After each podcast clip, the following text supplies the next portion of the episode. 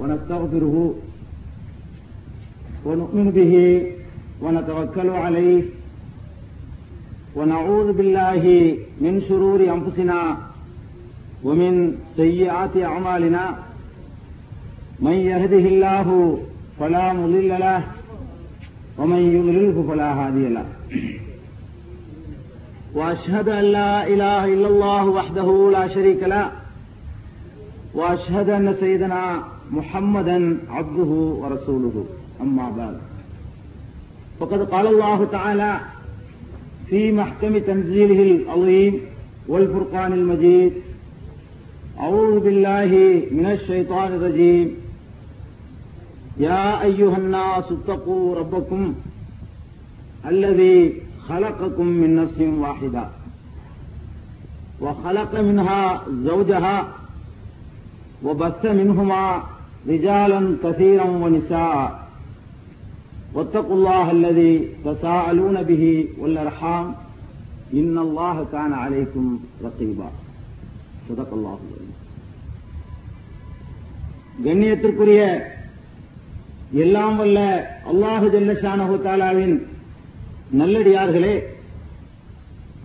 அல்லாஹுவின் திருத்தூதர் முகம்மது சல்லல்லாஹு அலைஹிஸ்ஸல்லம் அவர்கள் முஸ்லிம் சமுதாயத்தினருக்கு ஒரு வழமையாக வழிமுறையாக கடமையாக விட்டு சென்ற ஒரு காரியத்தை அவர்கள் எப்படி செய்ய வேண்டும் என்று சொன்னார்களோ தங்கள் இருபத்தி மூன்று ஆண்டுகால வாழ்க்கையில் எப்படி செய்து காட்டினார்களோ அப்படி நடத்தி முடித்துவிட்டு நாமெல்லாம் இங்கே குழுமி இருந்து கொண்டிருக்கிறோம். இந்த நல்ல நேரத்தில் இஸ்லாமிய சமுதாயத்தவர்களில் ஒரு சாரார் இந்த திருமணத்தை பார்த்தவுடன் ஆச்சரிய கண் கொண்டு பார்க்கிறார்கள். இன்னொரு சாரார் கொஞ்சம் ஆத்திரத்துடனே கூட இதை பார்க்கிறார்கள். ஒரு சிலர் இப்படிப்பட்ட திருமணங்கள் நடக்க வேண்டும் என்று மகிழ்ச்சி பூரிப்போடு இதை பார்த்துக் கொண்டிருக்கிறார்கள்.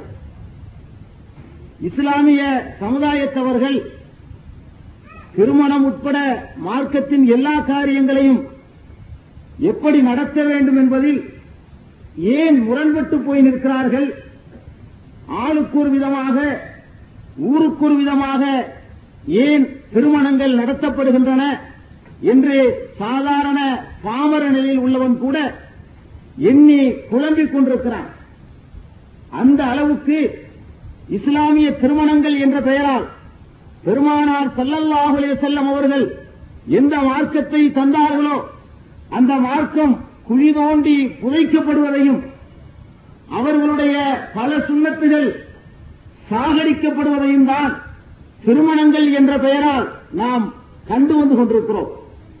பெருமானார் சல்லல்லாஹுலே செல்லம் அவர்கள் காலத்தில் நடந்த திருமணத்திற்கும் இன்றைய சமுதாயத்தவர்கள் அவர்களுடைய உம்மத்தினர்கள் அவர்கள் மீது பாசம் கொண்டவர்கள் என்றெல்லாம் சொல்லக்கூடிய நம்மவர்களில் பெருமாளவருடைய திருமணத்திற்கும் ஏதாவது ஒட்டி இருக்கிறதா? ஏதேனும் உறவு இருக்கிறதா? அதற்கும் இதற்கும் ஏணி வைத்தாலும் எட்டக்கூடிய அளவாவது தொலைவு இருக்கிறதா என்றால் இல்லை என்றே சொல்ல வேண்டும். அந்த அளவுக்கு பெருமானார் சல்லல்லாஹலை செல்லம் அவர்கள் காட்டித் தந்த வழிமுறையிலிருந்து இந்த சமுதாயம் வெகு தொலைவுக்கு சென்றுவிட்ட காரணத்தினால்தான் அவர்களில் ஒரு சாரார் இந்த திருமணத்தை ஆத்திரத்தோடு பார்க்கிறார்கள். எவ்வளவு முக்கியமான கடமைகளை இவர்கள் விட்டுவிட்டார்கள். ஒரு பாத்தியா உண்டுமா? ஒரு குத்துபா உண்டுமா? ஒரு அல்லி ஐநகுமா உண்டுமா? ஒரு மாலை உண்டா? மேல தாளங்கள் உண்டா? நாலு நட்சத்திரம் உண்டா? இதெல்லாம் இல்லாத திருமணம் ஒரு திருமணமா? என்று அவர்கள் ஆச்சரியத்தோடு பார்க்கிறார்கள். ஏன்? இவைதான் திருமணத்தினுடைய முக்கியமான அம்சம் என்று அவர்கள் விளங்கி வைத்திருக்கிறார்கள். எவற்றை இஸ்லாம் செய்யக்கூடாது என்று தடுத்திருக்கிறதோ அவைகள்தான் இஸ்லாத்தினுடைய முக்கியமான அம்சம் என்று அவர்கள் புரிந்து வைத்திருக்கிற காரணத்தினால் இஸ்லாத்தினுடைய முக்கியமான அம்சங்கள் பறிக்கப்பட்டு விட்டதே இஸ்லாத்தினுடைய முக்கியமான அம்சங்களை இந்த திருமணத்தில் காண முடியவில்லையே என்று அவர்கள் ஆத்திரப்படுகிறார்கள். அவர்களை சொல்லியும் குற்றமில்லை. இந்த சமுதாயத்தில் உண்மையான இஸ்லாம் எது? அல்லாஹ் காட்டித் தந்த இஸ்லாம் எது? அல்லாஹுடைய திருத்தூதர் முகமது சல்லல்லாஹு அலைஹி அவர்கள் இருபத்தி மூன்று ஆண்டு காலம் படாத பாடுபட்டு இந்த உலகிலே நிலைநிறுத்திய இஸ்லாமியது என்பதை சொல்லித் தருவதற்கு பதிலாக கதைகளையும் கிஸ்ஸாக்களையும் பொய்களையும் கற்பனைகளையும் தான் மார்க்கம் என்று அறிமுகப்படுத்திய காரணத்தினால் அதன் அடிப்படையில் தங்களுடைய வாழ்வை அமைத்துக் கொண்ட காரணத்தினால் தான் சுண்ணத்தான ஒரு காரியங்களை பார்க்கும் பொழுது ஆச்சரியமும் வியப்பும் சிலருக்கு தோன்றுகிறது. இதை பெருமானார் ஸல்லல்லாஹு அலைஹி வஸல்லம் அவர்களே நமக்கு சொல்லித் தருகிறார்கள். பதல் இஸ்லாமு கரீபா வசையாவது கரீபா. இஸ்லாம் ஆரம்பமாக பெருமானார் ஸல்லல்லாஹு அலைஹி வஸல்லம் அவர்களால் தோற்றுவிக்கப்பட்டது. அறிமுகப்படுத்தப்பட்டது அந்த நேரத்தில். இஸ்லாத்தை ஒரு நூதனமாகத்தான் அன்றைய மக்கள் பார்த்தார்கள். இது என்ன ஒரு புது கொள்கை? இதுவரை நாம் கேட்டிராத கொள்கையாக இருக்கிறது. மாசமேனாதி ஹாதா பில் மில்லத்தில் ஆகிறா கடந்த கால சமுதாயத்தில் எல்லாம் இதை நாங்கள் கேள்விப்பட்டதில்லையே. இந்த முகமது சொல்லக்கூடிய கொள்கை புது கொள்கையாக இருக்கிறது என்று அன்றைய மக்கள் சொன்னார்களே. அதை பெருமானார் செலவு அலைஹி வஸல்லம் சொல்கிறார்கள். பதல் இஸ்லாமு கரீபா. இஸ்லாம் நூதனமானதாகத்தான் அன்றைய மக்கள் மத்தியிலே தோன்றியது. ஒசையாவது கரீபா. இனி ஒரு காலம் வரும். அந்த காலத்தில் உண்மையான இஸ்லாம் நூதனமானதாக மக்களுக்கு தோன்ற ஆரம்பிக்குமா? பெருமானார் செல்லல்லா அலைஹி வஸல்லம் அவர்கள் எந்த மார்க்கத்தை சொல்லும் பொழுது அன்றைய மக்கள் நூதனமானதாக புதுமையானதாக ஒரு புதிய செய்தியை பார்ப்பது போல் பார்த்தார்களோ அதே போல் உண்மையான மார்க்கத்தை ஒரு காலத்தில் சொல்லும் பொழுது அதை புதுமையாக காண்பார்கள். துவாலில் உறவா இந்த புதுமையை மக்கள் புதுமை என்று கருதுகிறார்களே அந்த புதுமையை அதாவது உண்மையில் பழமையை யார் செய்கிறார்களோ அவர்களுக்கு நல்வாழ்த்துக்கள். அவர்கள் யார் தெரியுமா? அல்லதீன மக்கள் எல்லாம் எதை சீர்கெடுத்து வைத்திருக்கிறார்களோ எதை வீணாக்கி வைத்திருக்கிறாரோ அவற்றையெல்லாம் சீர் செய்யக்கூடியவர்கள் தான் அவர்கள் என்று பெருமானார் சல்லாஹ் அலைஹி வஸல்லம் அவர்கள் கூட இதை நமக்கு முன்னறிவிப்பு செய்கிறார்கள். அந்த நிலையை இன்று பார்க்கிறோம். எந்த சுண்ணத்தை எந்த நபி வழியை எடுத்துச் சொன்னாலும் அது அவர்களுக்கு ஆச்சரியமாக தெரிகிறது. காரணம் நபி வழி அவர்களுக்கு சொல்லப்படவில்லை. நபிகள் நாயகம் செல்லல்லாவிலே செல்லும் அவர்கள் எந்த முறையை இந்த மக்களிடத்திலே போதித்தார்களோ அந்த முறை மறைக்கப்பட்டது என்ற காரணத்தினால்தான் இன்றைய மக்கள் இதை ஆச்சரிய கண் கொண்டு பார்க்கிறார்கள். உண்மையில் இஸ்லாமிய திருமணம் பெருமானார் ஸல்லல்லாஹு செல்லும் அவர்கள் வாழ்க்கையின் எல்லா பிரச்சனைகளுக்கும் சரியான தீர்வை காட்டித் தந்தது போலவே திருமணத்திற்கும் ஒரு அழகான முறையை அழகான தீர்வை அழகான விதிமுறையை காட்டித் தந்திருக்கிறார்கள். அந்த விதிமுறைகளை நீங்கள் கேட்டீர்களேயானால் அந்த விதிமுறைகளை அருந்தீர்களே ஆனால் ஆச்சரியப்பட்டு போவீர்கள். பதினான்கு நூற்றாண்டுகளுக்கு முன்னால் மடமையில் மக்கள் ஊறி கிடந்த அந்த நேரத்தில் இவ்வளவு பெரிய சீர்திருத்தமா? எவ்வளவு பெரிய சீர்திருத்தம் இது? இன்றைக்கு கூட சுயமரியாதைக்காரர்களால் செய்து காட்ட முடியாது. திருமண சீர்திருத்தம் என்ற பெயரால் இன்றைக்கு நவீன திருமணங்களை நடத்துகிறார்களே அவர்கள் கூட செய்து காட்ட முடியாது. செய்து காட்ட இயலாத ஒரு மகத்தான சீர்திருத்தத்தை அல்லவா? பதினான்கு நூற்றாண்டுகளுக்கு முன்னால் நபிகள் நாயகம் ஸல்லல்லாஹு செல்லும் அவர்கள் செய்து காட்டியிருக்கிறார்கள் என்று வியப்படைய வேண்டி வரும். இதை பார்த்து வியப்பட வேண்டி வராது. பெருமானார் செல்லல்லா அலைஹி வஸல்லம் அவர்கள் காட்டிய பதினான்கு நூற்றாண்டுகளுக்கு முன்னால் உள்ள அந்த மகத்தான புரட்சியை பார்த்துத்தான் ஆச்சரியப்பட வேண்டும். திருமணத்திற்கு பெருமானார் செல்லல்லா அலைஹி வஸல்லம் அவர்கள் விதித்த வழிமுறைதான் என்ன? திருமணத்தை பொறுத்தவரை இஸ்லாம் ஒரு சடங்காகவோ அல்லது ஒரு ஆதிக்கம் உள்ளவர்கள் பலவீனர்கள் மீது திணிக்கின்ற கட்டாய ஒப்பந்தமாகவோ கருதவில்லை. திருமணத்தை பொறுத்தவரை இஸ்லாம் ஒரு வாழ்க்கை ஒப்பந்தமாக சொல்கிறது. இந்த ஒரு வார்த்தையிலேயே திருமணத்தினுடைய பல அம்சங்களை இஸ்லாம் சொல்லித் தந்து விடுகிறது. திருமணத்தை வாழ்க்கையின் ஒப்பந்தம் என்று சொல்கிறது இஸ்லாம். எங்கே சொல்கிறது? அல்லாஹ் தன்னுடைய திருமறை குரானிலே சொல்லி காட்டுகிறார். மின்கும் மீசாக்கன் வலியுலா அந்த பெண்கள் உங்களுடைய மனைவியர்கள் உங்களிடத்திலே கடுமையான உடன்படிக்கையை மீற முடியாத ஒப்பந்தத்தை எடுத்திருக்கிறார்கள் என்று அல்லாஹ் திருமறையில் சொல்லி காட்டுகிறார் அப்படியானால் திருமணம் என்பது வாழ்க்கை ஒப்பந்தம். இந்த ஒன்றை நீங்கள் புரிந்து கொள்ளுங்கள். வாழ்க்கை ஒப்பந்தம் என்று சொல்லப்படுமானால் ஒரு ஒப்பந்தத்தை செய்வதற்கு எப்படி ஒரு மனிதன் காரியங்கள் ஆற்ற வேண்டுமோ அதே முறையில் தான் காரியங்கள் ஆற்ற வேண்டும். ஒப்பந்தம் செய்வதற்காக யாராவது ஒரு புரோகிதரை அழைத்து செல்வீர்களா? ஒரு வீட்டை வாங்க வேண்டியிருக்கிறது. ஒரு நாளனாவிற்கு ஒரு பொருளை வாங்க வேண்டியிருக்கிறது என்று சொன்னால் நீங்கள் போய் பேசுவீர்கள். அவன் விருப்பவன் உங்களோடு பேசுவான். சம்பந்தப்பட்ட இருவரும் நீங்கள் காசை கொடுப்பீர்கள் அவன் பொருளை கொடுப்பான். ரெண்டு பேரும் ஒப்பந்தம் செய்து விட்டு வந்து விடுவீர்கள். ஒப்பந்தம் என்று சொன்னால் எந்த ரெண்டு சாரார் அதில் சம்பந்தப்படுகிறார்களோ அந்த ரெண்டு சாராருமே ஒருவன் கொடுக்க ஒருவன் பெற. ஒருவன் விற்க ஒருவன் வாங்க. இந்த நிலையிலே ஒப்பந்தம் நிறைவேறிவிடும். இதைத்தான் இஸ்லாம் சொல்லித் தருகிறது. மீன்கும் மீசாக்கன் வலியலா உங்களிடத்திலே அந்த பெண்கள் கடுமையான ஒப்பந்தத்தை மீற முடியாத வாக்குறுதியை பெற்றிருக்கிறார்கள் என்பதை நினைவில் வைத்துக் கொள்ளுங்கள் என்று வல்ல அல்லாஹ் சொல்லித் தருகிறார் திருமணத்தை இந்த சமுதாயம் ஒப்பந்தமாக முதலில் ஏற்றுக்கொண்டிருக்கிறதா? சொல்லுங்கள் பார்ப்போம். திருமணத்தை வாழ்க்கையின் ஒப்பந்தமாக ஏற்றுக்கொண்டிருக்கிறதா? வாழ்க்கையின் ஒப்பந்தம் தான் திருமணம் என்பதை புரிந்து கொண்டிருந்தார்களே ஆனால் ஒரு ஒப்பந்தத்தை இப்படித்தான் செய்ய வேண்டுமா என்று சமுதாயத்தவர்கள் செய்வது போல யோசித்து பார்க்க நாம் கடமைப்பட்டிருக்கிறோம். என்று நீங்கள் பாருங்கள். திருமணம் செய்வதென்றால் ஒரு பெண் அவள் கன்னி பெண்ணாக இருக்கின்ற பொழுது அவளை பெற்ற தந்தை வலுக்கட்டாயமாகவே ஒரு திருமணத்தை அந்த மகள் மீது திணித்து விடுகிறான். பார்க்கிறோம். அவள் விரும்பவில்லை என்றாலும் அவள் அந்த கணவனை பிடிக்கவில்லை என்று சொன்னாலும் கூட தந்தை நினைத்தால் அல்லது உற்றார் நினைத்தால் சொந்தக்காரர்கள் நினைத்தால் அந்த குடும்பத்திலே அதிகாரம் உள்ளவன் நினைத்தால் அவன் திருமணம் செய்து வைத்து விடுவதை பார்க்கிறோம். ஒப்பந்தத்தை இப்படி செய்ய முடியுமா? யாரும் யாரும் வாழப்போகிறார்களோ? யாரும் யாரும் தங்களுக்கிடையே ஒப்பந்தம் செய்கிறார்களோ யாரும் யாரும் தங்களுக்கிடையே எப்படி நடந்து கொள்ள வேண்டும் என்ற விதிமுறைகளுக்கு முழு பொறுப்பாக இருக்கிறார்களோ அவர்களுடைய சம்பந்தம் இல்லாமல் அவர்களுடைய ஒப்புதல் இல்லாமல் கட்டாயப்படுத்தி திருமணம் செய்து வைக்க முடியுமா? இன்றைக்கு நடந்து கொண்டிருக்கிறது திருமணங்கள் என்ற பெயரால். பெருமானார் ஸல்லல்லாஹு அலைஹி அவர்கள் சொன்னார்கள் அல் பிக்ரு துஸ்தாமரு வல் ஐயுமு துஸ்தாதனு. கன்னி பெண்ணாக இருந்தாலும் விதவையாக இருந்தாலும் அவனிடத்திலே அனுமதி கோர வேண்டும். திருமணம் செய்து வைப்பவன் பெற்ற தந்தையே ஆனாலும் சரிதான். திருமணம் செய்து வைப்பவன் உலகத்திற்கே அரசனாக இருந்தாலும் சரிதான். அவன் பெண்ணிடத்திலே அனுமதி கேட்க வேண்டும். அவள் கன்னிப்பெண்ணாக இருந்தாலும் அனுமதி கேட்க வேண்டும். விதவையாக இருந்தாலும் அனுமதி கேட்க வேண்டும். இப்படி சொன்னார்கள் பெருமானார் செல்லல்லா அலைஹி வஸல்லம் அவர்கள். சகாபாக்களுக்கு ஒரு சந்தேகம். பொதுவாகவே இன்றைய சமுதாயத்தவர்கள் எதிரெல்லாம் சந்தேகப்படுகிறார்களோ அந்த சந்தேகங்கள் எல்லாம் நபிகள் நாயகம் செல்லல்லா அலைஹி வஸல்லம் அவர்களுடைய காலத்தில் அவர்களுடைய தோழர்களுக்கும் வரும். அவர்களும் மனிதர்கள் இல்லையா? அந்த சந்தேகத்தை பெருமானார் செல்லல்லா அலைஹி வஸல்லம் அவர்களிடத்திலே கேட்பார்கள். அதற்கு சரியான தீர்வை பெருமானார் செல்லல்லா அலைஹி செல்லும் அவர்களே சொல்லித் தருவார்கள். கேட்கிறார்கள் சஹாபாக்கள் அல்லாஹுடைய தூதரே.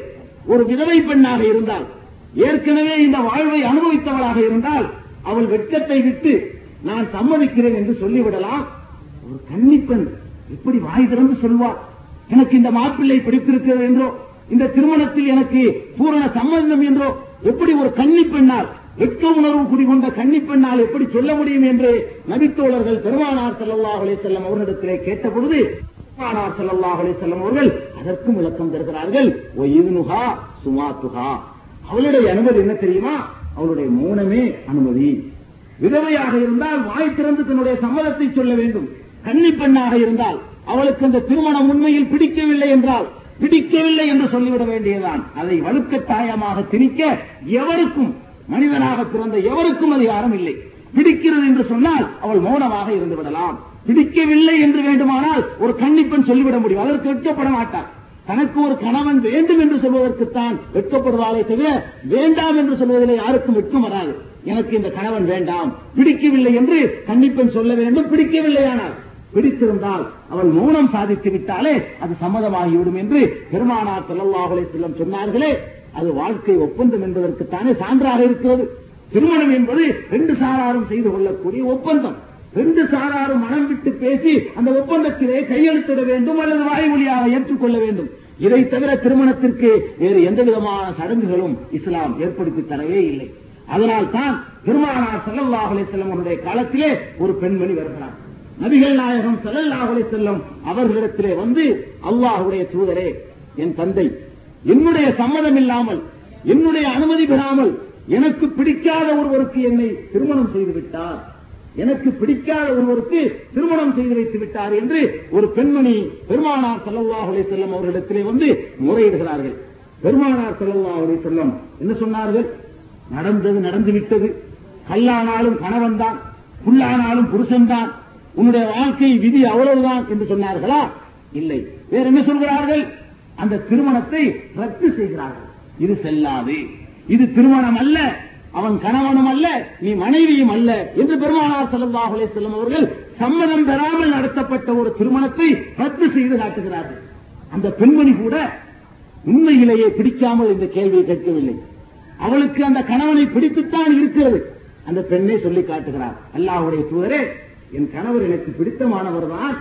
பெண்களுக்கு உள்ள உரிமை என்ன? என்பதை பெண்கள் சமுதாயம் அறியாமல் இருக்கிறது. அதை தெரிய வைப்பதற்காக பெண்கள் சம்மதம் இல்லாமல் திருமணம் நடத்தப்படுமானால் அந்த திருமணம் செல்லாது என்பதை உலகத்திற்கு உணர்த்துவதற்காகத்தான் நான் இந்த கேள்வியை கேட்டேன். நான் அவருடனேயே வாழ்ந்து கொள்கிறேன் என்று அந்த பெண்மணி பதிலளிக்கிறார்கள். இங்கே ஒன்றை நீங்கள் ரெண்டு பிரச்சனை கவனிக்க வேண்டும். திருமணம் என்பது பெண்ணிடத்திலே சம்மதம் பெற்று நடத்த வேண்டும் என்பதை உணர்வதோடு இந்த நிகழ்ச்சியில் ஒரு மகத்தான பாடம் இருக்கிறது. பெண்கள் தங்களுக்கு இருக்கின்ற உரிமையை அவர்களுக்கு இஸ்லாம் வழங்கி இருக்கின்ற உரிமையை அறியாமல் இருக்கின்ற காரணத்தினால் அவர்களுக்கு அந்த சட்டத்திட்டங்கள் போதிக்கப்படாமல் இருக்கின்ற காரணத்தினால் தான் இன்றைக்கு தவறான வழியில் நடந்து கொண்டிருக்கிறார்கள். இது போன்ற நிலையை மக்களுக்கு விளக்குவதற்காக தன் கணவனே பிடிக்கவில்லை என்று சொல்லி அந்த பெண் விளக்கி இருக்கிறார்கள் என்று சொன்னால் இஸ்லாமிய திருமணம் எதை போதிக்கிறது என்பதை நீங்கள் தெரிந்து கொள்ள முடியும். ஆக இஸ்லாமிய திருமணம் என்று சொன்னால் அது ஒரு வாழ்க்கை ஒப்பந்தம். ஒரு ஆணும் ஒரு பெண்ணும் ரெண்டு பேரும் சேர்ந்து நான் உன்னை கவனிப்பேன் கடைசி வரை காப்பாற்றுவேன் என்றும் நான் உனக்கு கட்டுப்பட்டு நடப்பேன் உன்னுடைய இன்ப வாழ்வுக்கு துணையாக இருப்பேன் என்று ரெண்டு பேருமே சேர்ந்து செய்யக்கூடிய ஒரு வாழ்க்கை ஒப்பந்தம் தான். இந்த ஒப்பந்தத்தை நடத்துவதற்காக இஸ்லாமிய சமுதாயம் என்ன செய்கிறது தெரியுமா? ஒப்பந்தத்தை செய்வதற்கு ஒரு நாள் ஒன்று பார்க்கிறது. நம்ம சமுதாயத்தில் இருக்கிறது. திருமண ஒப்பந்தத்தை நடத்துவதற்காக நல்ல நாள் கெட்ட நாள் என்றெல்லாம் நாட்களை வகுத்து வைத்துக் கொண்டு.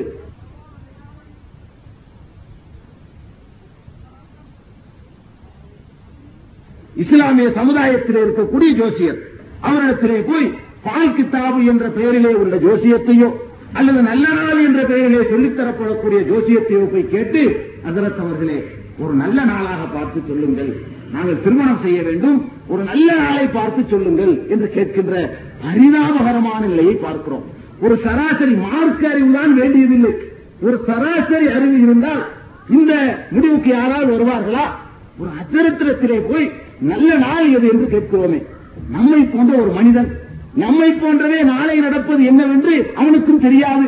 நம்மை போலவே ஆசாபாசங்கள் உள்ளவன் நம்மை போன்ற ஒரு மனிதன் நாளைக்கு உனக்கு இதுதான் நடக்கும். இது நல்ல நாள் தான் என்று சொல்வதென்றால் இது எந்த வகையில் நியாயம்?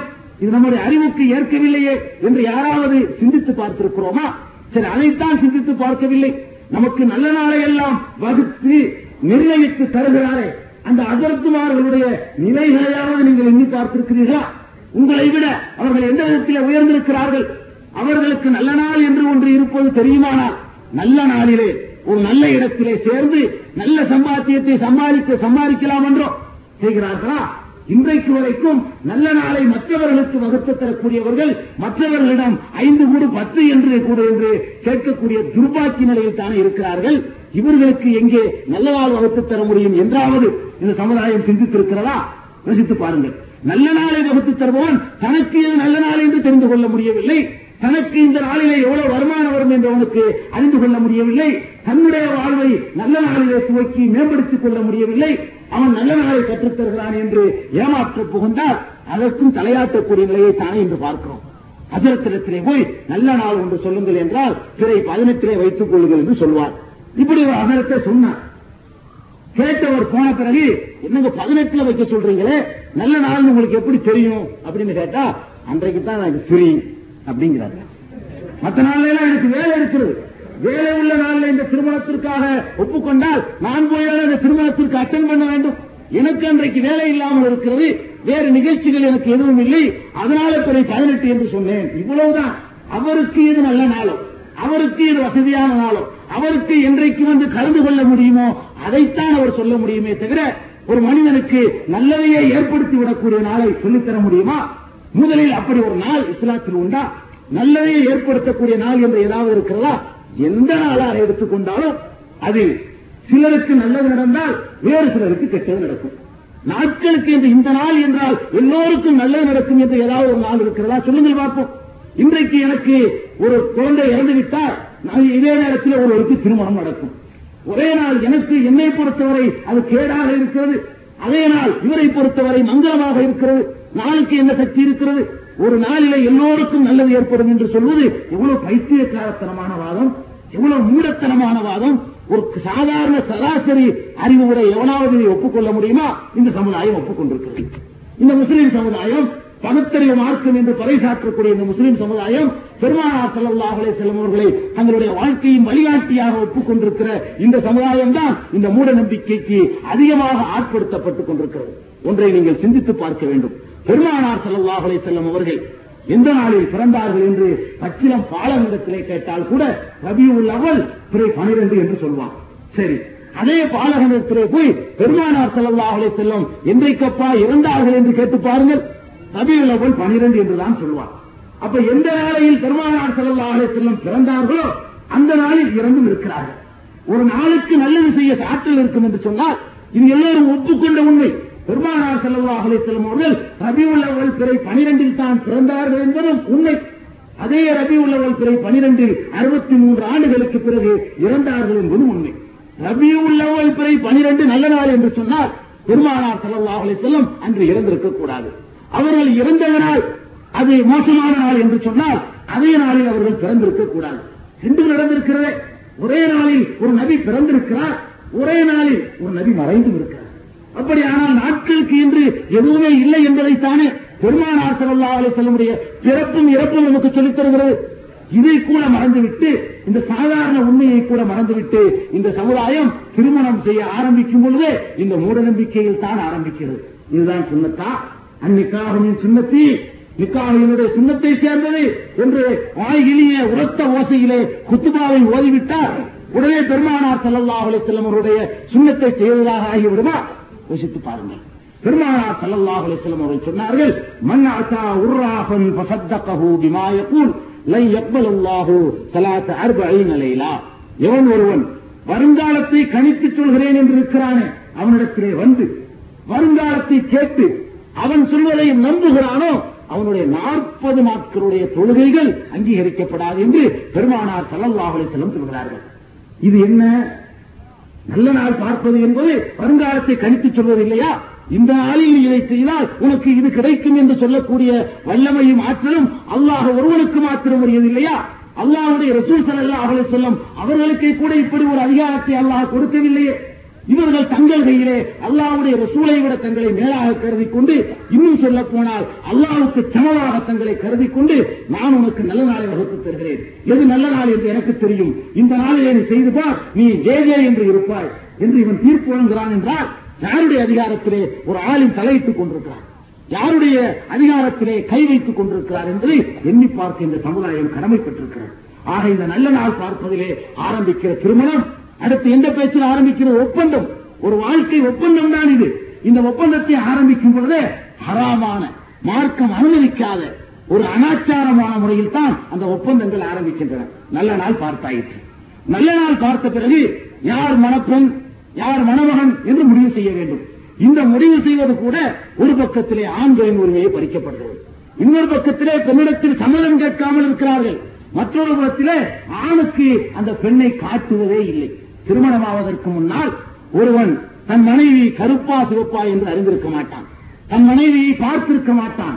அவள் அழகியா அழகு அசிங்கமானவளா அவனுக்கு தெரியாது. அவள் கட்டையா நெட்டையா அதையும் அவன் பார்த்ததில்லை. அவளை பார்க்காமலேயே பெற்றோர்கள் போய் ஒரு பெண்ணை பார்த்து விட்டு வந்து அழகான பெண் நீ திருமணம் செய்து கொள் என்ற உடனே இவன் திருமணம் செய்ய வேண்டும்.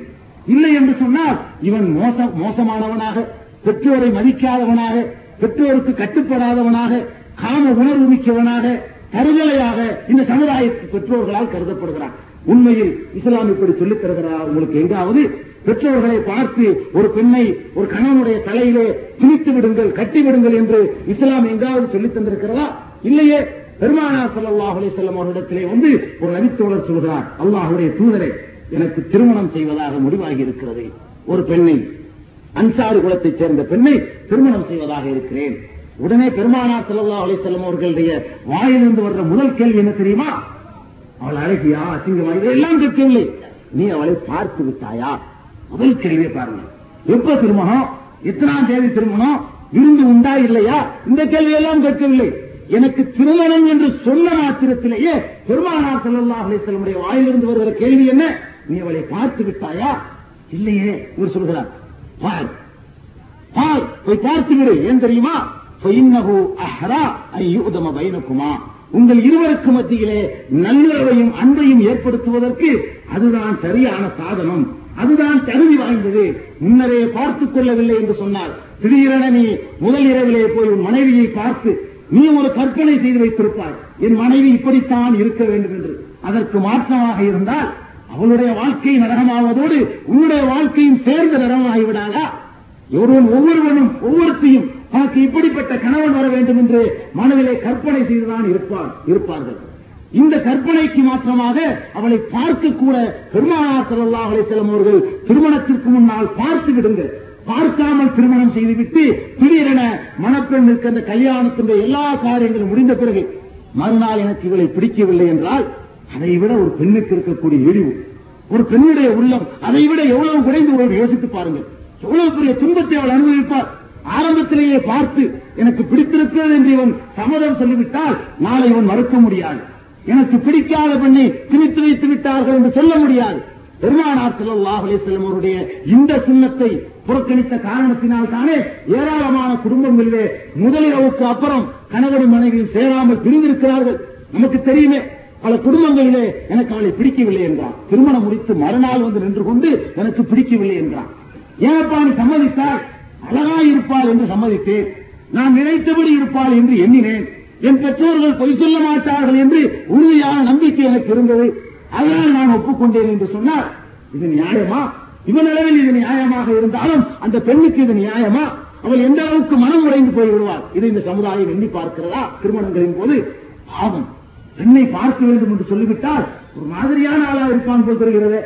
இஸ்லாத்தில் இருந்து கொண்டு பெண்ணை பார்க்கிறேன் என்கிறார்.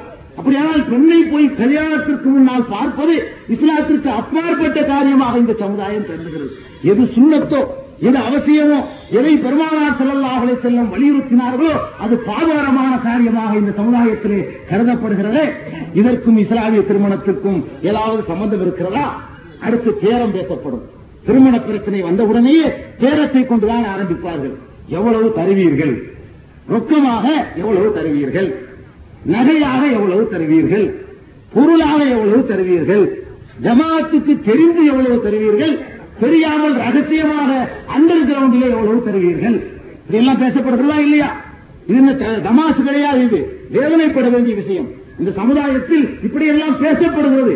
இது சிரிப்பதற்கு உள்ள சமாச்சாரமே அல்ல. ஆத்திரப்பட வேண்டிய வேதனைப்பட வேண்டிய விஷயம். எவ்வளவு துணிவாக ஒரு பெண்ணிடத்திலே போய் எனக்கு எவ்வளவு தருகிறாய்? எவ்வளவு ரூபாய் தருகிறாய்? ரொக்கமாக எவ்வளவு தருகிறாய்? இப்போது எவ்வளவு தருகிறாய்? ரெண்டு வருடத்திற்கு பிறகு எவ்வளவு தருகிறாய்? என்றெல்லாம் சில மானங்கட்ட ஜென்மங்கள் வரதட்சணை என்ற பெயரால் பேரம் பேசிக் கொண்டு திருமணத்தை ஆரம்பிக்கிறார்கள். அன்னிக்காகும் என் சின்னத்து. அதற்கு ஒரு அல்பாத்தியம் வேதனை என்று பாருங்கள். அல்லாஹ் ஜல்ல தன் திருமறையிலே கட்டளையிடுகிறான். வாத்துன் நிசா சதுகாத்துகின்ற நிகழா பெண்களுக்கு அவர்களுடைய மனக்குடையை மகர் மனமு வந்து நீங்கள் வழங்கி விடுங்கள் பெண்களுக்கு நீங்கள் கொடுக்க வேண்டிய மகர் தொகையை நீங்கள் மனமோந்து வழங்கி விடுங்கள் என்று வல்ல அல்லாஹ் ஜல்ல தன் திருமறையிலே கட்டளையிடுகிறானே. அந்த மகரை கொடுக்க கடமைப்பட்ட இந்த பேடி நீ எவ்வளவு தருகிறாய் என்று கேட்கிறான். இதை விட ஒரு கொடுமை இதை விட ஒரு அநியாயம் இதை விட ஒரு தலைகீழ் பாடம் என்ன இருக்க முடியும்? இவன் கொடுக்காவிட்டாலாவது உருவுற்றவாளி ஆகிறான் கொடுக்காமல் இருப்பது மாத்திரமல்ல நீ எனக்கு தர வேண்டும் என்றும் சொல்கிறான் என்று சொன்னால் இவ்வளவு எவ்வளவு பெரிய அநியாயம்?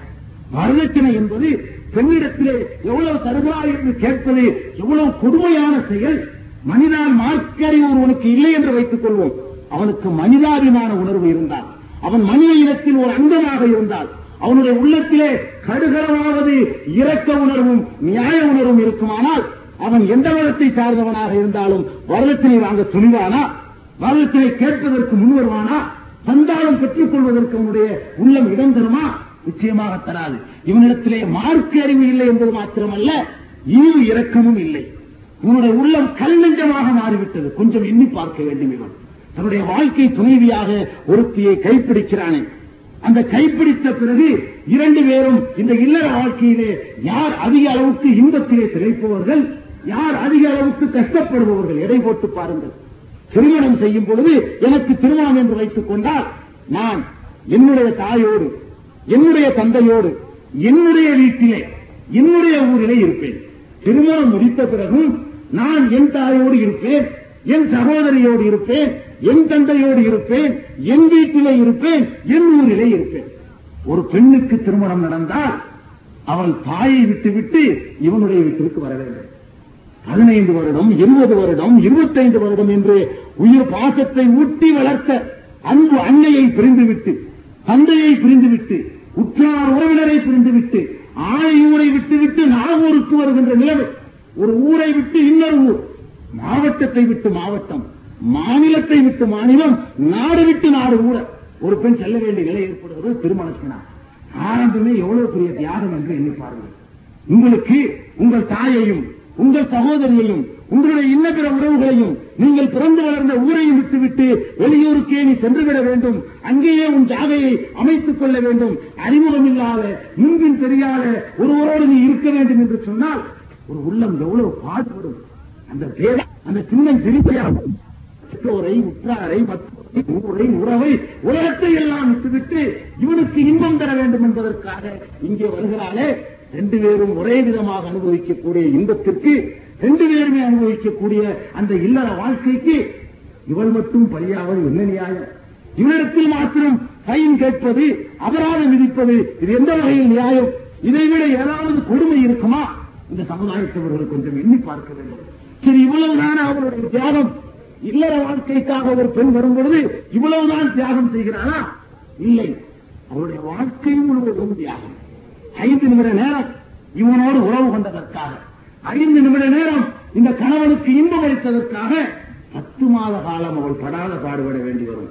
இவன் அவள் தாய்மை பேர் அடைந்த நேரத்திலும் கூட ஓடி ஆடி விளையாடி கொண்டிருப்பான். அவளை விட வயதில் மூத்தவன்.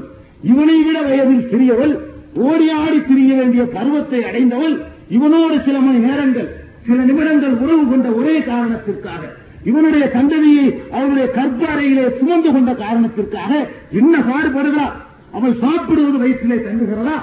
வாந்தி எடுக்கின்ற நிலைமை. நடக்க முடிகிறதா? ஓட முடிகிறதா? எப்போது பார்த்தாலும் மயக்கம். நினைத்த மாதிரி படுக்க முடியுமா?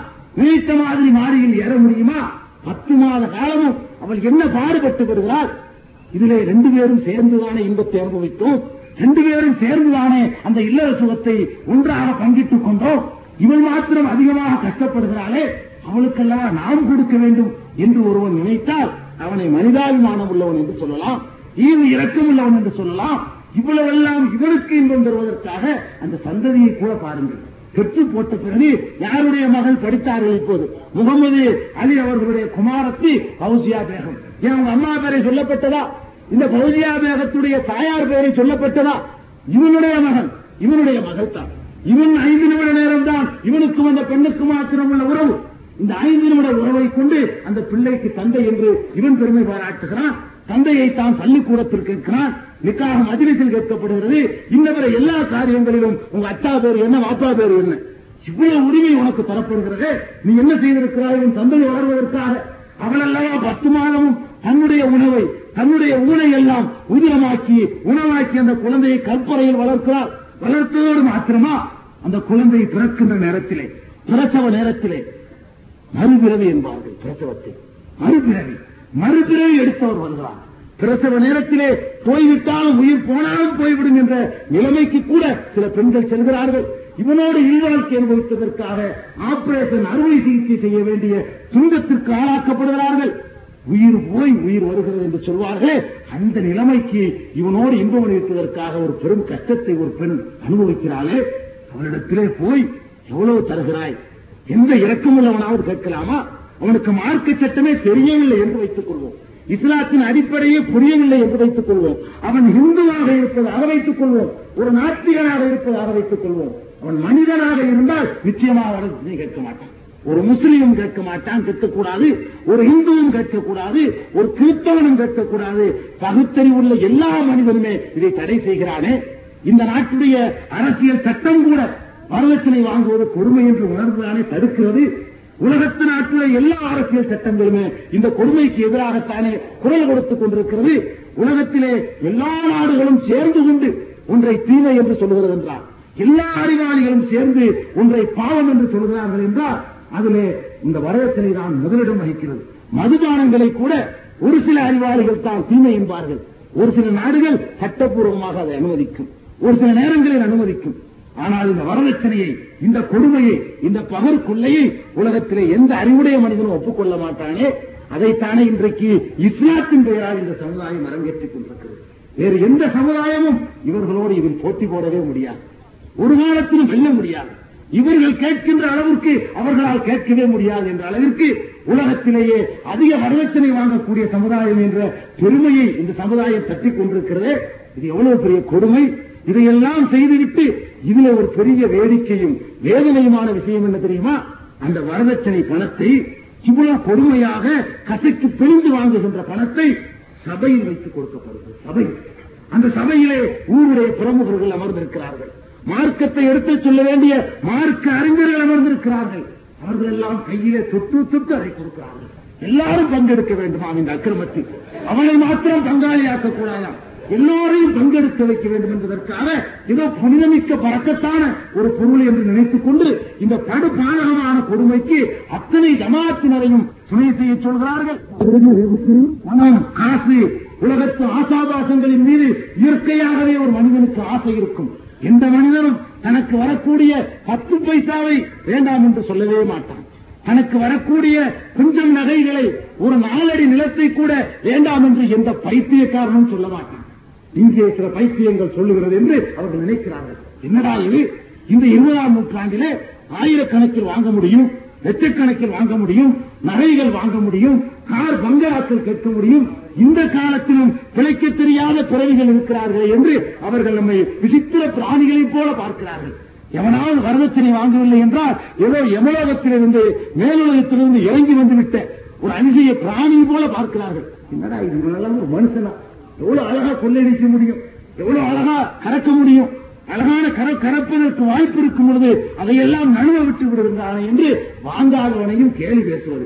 இதை எவனாவது கண்டித்து கூட்டம் போட்டு மக்களுக்கு விளக்கப் புகுந்தால் மகாவி கூட்டத்தை நிறுத்து தடுப்போம் விடமாட்டோம்.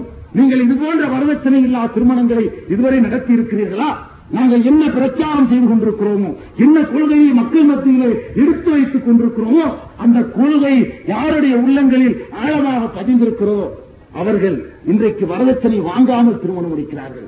அவர்களை எந்த சட்டமும் கட்டுப்படுத்தவில்லை. யாருக்கும் பயந்து கொண்டவர்கள் இப்படி இருக்கவில்லை. அவர்கள் வரதட்சணை வாங்கிவிட்டால் இந்த சமுதாயம் குறை சொல்ல போவது கூட இல்லை. பாராட்டும் நம்ம இப்ப நம்மோடு ஒருவர் சேர்ந்து கொண்டார் என்று. இந்த சமுதாயத்தில் கூட அவர்கள் வரதட்சணை வாங்குவதனால் கேவலம் ஏற்பட்டு விடாது. இப்படியெல்லாம் அழகான வாய்ப்பு இருந்தும் நேரடியாகவோ மறைமுகமாகவோ ரொக்கமாகவோ தவணையாகவோ பணமாகவோ பொருளாகவோ உங்களிடமோ உங்களை சார்ந்தவர்களிடமோ நானோ என்னை சார்ந்தவர்களோ வாங்கவில்லை என்று ஒரு மணமகன் இங்கே உறுதிமொழி எடுக்கிறான் என்று சொன்னால் இது தவறா? இப்படிப்பட்ட கொடுமைகள் ஒழிக்கப்படுகின்ற இளைஞர் சமுதாயம் உருவாவது நெஞ்சிலே கை வைத்து சொல்லுங்கள். என்ன ஏற்பட்டிருக்கிறது? நேற்று வரை சினிமா கொட்டகையை சுற்றிக் கொண்டிருந்தவர்கள் நேற்று வரை கல்லுக்கடையிலே தவம் இருந்தவர்கள் நேற்று வரை சினிமா நடிகர்களுக்கு ரசிகர் மன்றங்களை அமைத்துக் கொண்டிருந்தவர்கள் எப்படிப்பட்ட மறுமலர்ச்சிக்கு திரும்பிக் கொண்டிருக்கிறார்கள் வேண்டாம் வரதட்சணை என்கிறார்கள் அக்கிரமத்துக்கு எதிராக சினிமாவை பார்க்க வேண்டும் என்று அவர்களுக்கு உள்ளே இருக்கிற செய்தான் தூண்டினாலும் கூட அந்த அல்லாவுக்கு பயந்து அந்த அல்லாவுடைய ரசூலுடைய வழிகாட்டுதலுக்கு கட்டுப்பட்டு அதை போகாமல் தங்களை தடுத்துக் கொள்கிறார்களே. இப்படிப்பட்ட இளைஞர்கள் உருவாவது உங்கள் பார்வையிலே குழப்பவாதிகளா இவர்களெல்லாம் உருவாகிவிட்டால் மார்க்கத்திற்கு கேடு வந்து விடுமா சொல்லுங்கள் நியாய உணர்வோடு சொல்லுங்கள். யாரெல்லாம் இந்த சத்தியத்திற்கு எதிராக இருக்கிறீர்களோ இங்கே ஒரு திருமணம் அல்ல. குமரி மாவட்டத்திலே நீங்கள் வந்து பார்த்தால் நூற்றுக்கணக்கான திருமணங்களை இளைஞர்கள் வரதட்சணை இல்லாமல் வாங்கியிருக்கிறார்கள். அவர்கள் எல்லாம் யார் என்று விசாரியுங்கள். குரான் ஹதீஸ் மாத்திரமே எங்கள் வாழ்க்கை என்று யார் சொல்கிறார்களோ அவர்கள் தான் இதை செய்து காட்ட முடியும். யார் எழுதி வைத்த குப்பைகள் எல்லாம் மார்க்கம் என்று நம்புவார்களோ கதைகளையும் கப்சாக்களையும் உண்மை என்று நம்புவார்களோ ஒரு காலத்திலும் இந்த தீமையை ஒழிக்கவே முடியாது. அவர்கள் ஒரு நேரத்தில் கட்டுப்பட்டு தான் தீர்வார்கள். அல்லாகவும் அல்லாஹுடைய ரசூலும் தான் அவர்களுக்கு பெற்றோரை விட உற்றாரை விட உலகத்து மாந்தரை விட கௌரவத்தை விட பெரிதாக யாருடைய உள்ளத்திலே ஆழமாக பதிந்து விட்டதோ அவர்களால் தான் இது போன்ற தியாகங்களுக்கு தங்களை தயார்படுத்த முடியும். எவ்வளவு பெரிய நஷ்டம் எண்ணி பாருங்கள். இதெல்லாம் வாங்கி இருந்தால் ரகசியமாக வாங்கியிருந்தால் கூட யாருக்கும் தெரியாது. அந்த அளவிற்கு உள்ள ஒரு சமாச்சாரத்தை பகிரங்கமாக இங்கே அறிவித்து அவர் ரெண்டு சாராரும் நாங்கள் ரகசியமாகவும் கொடுக்கவில்லை ரகசியமாகவும் வாங்கவில்லை என்றெல்லாம் சொல்ல வைத்திருக்கிறதே இந்த கொள்கை குழப்பமா? இந்த கொள்கை வழிகேடா? இது ஏற்பட்டு விட்டால் சமுதாயம் துண்டாடப்பட்டு விடுமா? இதனால் சமுதாயத்திலே ஒழுக்கக்கேடுகள் வலிந்து விடுமா? எண்ணி பாருங்கள். ஒரு இருபது வருடத்திற்கு முன்னால் ஒரு பத்து வருடத்திற்கு முன்னால் இப்படி ஒரு திருமணத்தை நீங்கள் கற்பனை செய்தாவது பார்த்திருக்க முடியுமா? இந்த நாகூரில். இப்படி ஒரு திருமணத்தை கற்பனையில் கூட நீங்கள் பார்த்திருக்க முடியுமா? எவ்வளவு பெரிய மகத்தான வரமலர்ச்சி ஏற்படுகிறது. இஸ்லாத்திற்கு உலக மக்களுடைய கண்களிலே ஒரு கண்ணியம் ஏற்படுகிறது. பார்த்தவர்கள் எல்லாம் ஆஹா சுயமரியாதையும் சாப்பிட்டு விட்ட இஸ்லாம். சுயமரியாதைக்காரர்கள் கூட செய்து காட்ட முடியாத மாபெரும் சீர்திருத்தம் அல்லவா அது என்று வாய் மூக்கிலே விரலை வைக்கிறார்களே. இந்த மகத்தான மாறுதல் உங்கள் பார்வையில் குழப்பமா? நியாய உணர்வு உள்ளவர்களே நடுநிலையாளர்களே நீங்கள் கொஞ்சம் நடுநிலையோடு எண்ணி பாருங்கள். இதைத்தான் நாங்கள் சொல்லிக் கொண்டிருக்கிறோம். இதை நாம் இந்த கொள்கை பிரச்சாரத்திற்கு இதை நான் சொல்ல வரவில்லை. இந்த கொள்கை ஏற்றவர்கள் மாத்திரம்தான். இது போன்ற பெருமானா செலவாகலை செல்வங்களுடைய சுண்ணத்தை முழுக்க முழுக்க நிறைவேற்ற முடியும். சரி அந்த வரதட்சணைக்கு திரும்ப வருவோம். இப்படியெல்லாம் கசைக்கப்படுகிறானே வரதட்சணை அதிலே பெண்ணுடைய கொடுமை இன்னமும் தொடர்கிறது. பெற்று போட்டதோடு முடிந்து விடுகிறதா? இவ்வளவு சிரமம் என்று நீங்கள் பார்க்க வேண்டும். பெற்று போட்ட பிறகு அவன் தான் பால் கொடுக்க வேண்டும். இவன் பால் கொடுக்க மாட்டான். ராத்திரே எழுந்து அந்த குழந்தை வீல் வீல் என்று கத்தினாலும் இவனால் ஒன்றும் செய்ய முடியாது. அவள் தான் தூக்கத்தை கெடுக்க வேண்டும். அவள் தான் பலமுறை எழுந்து பால் கொடுக்க வேண்டும். யாருக்கு? இவனுடைய குழந்தைக்கு. இவனுடைய வாரிசுக்கு. இவன் பெயர் சொல்வதற்கு பிறந்த பிள்ளைக்கு அவள் பால் கொடுக்க வேண்டும். இவனோடு கொஞ்ச நேரம் இன்பத்தை அனுபவித்த காரணத்திற்காக. அவ்வளவு பெரிய தியாகம். ஒரு பெண் செய்கின்ற தியாகத்தை போல இல்வாழ்க்கையில ஆணுக்கு உண்டா? கொஞ்சம் நியாய உணர்வோடு யோசித்து பாருங்கள். அதோடு முடிந்து விடுகிறதா? அந்த குழந்தை மலஜலம் கழித்து விட்டால் அது அசுத்தமாகிவிட்டால் அதனுடைய ஆடைகளையும் அதையும் கழுக வேண்டியது. அதற்கு பவுடர் போட வேண்டியது. அதற்கு வேண்டிய ஏற்பாடுகளை செய்து வைப்பது. அதோடு மாத்திரமல்ல இவனுக்கும் சேர்த்து படுக்கை விரிக்கிறது கூட இவர் விரித்துக் கொள்ள மாட்டார் எனக்கு படுக்கை விரித்து விட்டாயா என்று அவ்வளவு ஆதிக்கம் இவருக்கு. ஒன்றும் செய்யவில்லை. திருமண வாழ்க்கையை பொறுத்தவரை இவனை பொறுத்தவரை ஒண்ணுமே செய்யவில்லை. அவ்வளவு தியாகத்தையும் அவள் தான் செய்கிறார் இந்த கஷ்டத்தை எல்லாம் உணர்ந்ததனால் தான் இஸ்லாம் நீங்கள் பெண்களுக்கு மகரை கொடுங்கள் என்று சொல்கிறது. உண்மையிலே வாங்குவதற்கு இந்த ஒப்பந்தத்திலே யார் அதிக தியாகம் செய்கிறார்களோ யார் அதிகமாக தங்களுடைய உழைப்பையும் சேவையும் கொடுக்கிறார்களோ அவர்கள் தான் மகுரு தொகைக்கு உரியவர்கள் மகுரு என்ற உடனே இந்த சமுதாயம் அதிலும் அல்லாஹுவையும் ஏமாற்றி அல்லாஹுடைய ரசூலையும் ஏமாற்றி இந்த ஒட்டுமொத்தமான சமுதாயத்தையும் ஏமாற்றி தங்களையும் ஏமாற்றிக் கொண்டிருக்கிறது. மகுர் தொகை நூத்தி ஒன்னு மகுர் தொகை இருநூத்தி ஒன்னு இது யார் நிர்ணயிப்பது? ஜமாத்தில் உட்கார்ந்து கூடியிருந்து கொண்டு அவங்க அவங்க நியமிச்சுக்கிறது.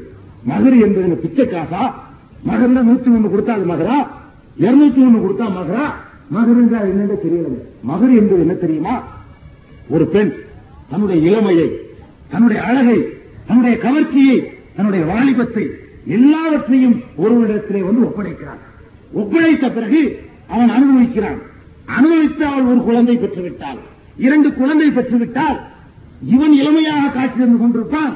அவள் அழகு இழந்து விடுவார் பழமொழி கூட சொல்வார்கள் கோடி ஒரு வெள்ளையோடு சரி குமரி ஒரு பிள்ளையோடு சரி என்பார்கள்.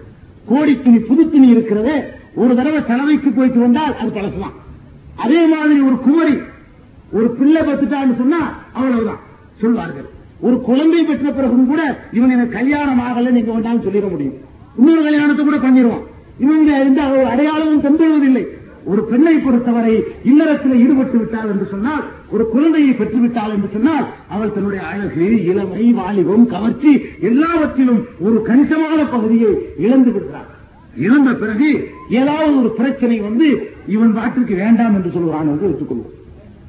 சொல்ல மாட்டான் சொல்லக்கூடாது தனி விஷயம். வேண்டாம் இவன் எனக்கு தேவையில்லை என்று சொல்லுகிறான் என்று வைத்துக் கொள்வோம் இப்ப அந்த பெண்ணுடைய நிலை என்ன? தெருவில் நிற்பதா? அவளுக்கு ஏதாவது வாழ்க்கை வேண்டும் இல்லையா? இன்னொரு கணவனை தேடிக்கொள்ள வேண்டும். ஆனா கணவனை தேடிக்கொள்வதற்குத்தான் வழியில்லை என்றாலும் அவளுக்கு தந்தையோ சகோதரனோ யாருமே இல்லை என்று சொன்னால் அவள் கடைசி வரை வாழ வேண்டுமே.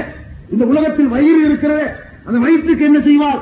இதையெல்லாம் உணர்ந்து பெண்களே உங்களுக்கு எவ்வளவு வேணுமோ நீங்க கேளுங்க என்று சொல்லாம் சொல்லுவதா மகள் மகர். என்று இவர் நிர்ணயிக்கிறல்ல ஒரு பெண் தன்னுடைய வழுங்கா வருங்காலத்தை யோசிக்கணும். நம்ம கல்யாணம் பண்றோம் பண்ணின பிறகு நல்லது நடக்கலாம் ஒழுங்கா இருக்கவும் செய்யலாம். வேண்டாம்னு சொல்லிடலாம். அட்வான்ஸா ஜீவனாம்சம் வாங்கி ஐம்பதனாயிரம் கொடு. கேளுங்க. பத்தாயிரம் கொடு இருபதாயிரம் கொடு என்று அவர்கள் எவ்வளவு வேண்டுமானாலும் கேட்க அவர்களுக்கு உரிமை இருக்கிறது. அதை தர சம்மதப்பட்டால் திருமணம் செய்து கொள்ளலாம் இல்லை என்று சொன்னால் அதை தரக்கூடிய ஒருவனுக்கு அவள் தன் கழுத்தை நீட்டிக் கொள்ளலாம். இதான் மகர் என்பது. மகர் இந்த பெண்ணுடைய ரைட் அந்த பெண்ணுக்கு இருக்கக்கூடிய உரிமை. அவருடைய வருங்கால பாதுகாப்புக்குரிய தொகை. அதை எவனும் கணவன் கூட திரும்ப கேட்க முடியாது. வார்த்தை துணி ஹதாகுன்ன பின்தாரன் பல மிகுஷையா அந்த பெண்களுக்கு ஒரு குவியலையே நீங்கள் மகராக வழங்கினாலும் அதில் எதனையும் நீங்கள் திரும்ப பெறாதீர்கள் என்று வல்ல அல்லாஹாலா திருமறையில் கட்டளையிடுகிறான். இவன் கூட திரும்ப பெற முடியாத ஒரு அட்வான்ஸ் ஜீவனாம்சம். ஜீவனாம்சம் கொடுக்கல இஸ்லாத்துல. தெருவில் விட்டு இன்றைக்கு பேசுகிறார்கள். இஸ்லாத்துல ஜீவனாம்சம் கொடுப்பதில்லை. தெருவிலே இஸ்லாம் விட்டு விடுகிறது என்று சொல்லி இன்றைக்கு தப்பு பிரச்சாரம் செய்கிறார்கள். இஸ்லாம் இவன் வெளியே விட்ட பிறகு ஜீவனாம்சம் கொடுக்க சொல்லவில்லை. கொடுப்பான் கொடுக்காமல் இருப்பான் வசதி இருக்கும் இல்லாமல் இருக்கும். முன்கூட்டியே வாங்கி வைத்துக் கொள் என்று சொல்லி பெண்ணுக்கு ஒரு பாதுகாப்பை தருகிறது. இன்றைய சமுதாய பெண்கள் மகுரு வாங்கிட்டா கல்யாணம் முடிஞ்சு போயிருமே. மகிழ்ந்த என்னென்று விளங்குங்க மகிழை வாங்கி விட்டால் ஐயோ கணக்கு தன கணவர் தலாக்கு சொல்ல போறாரோ?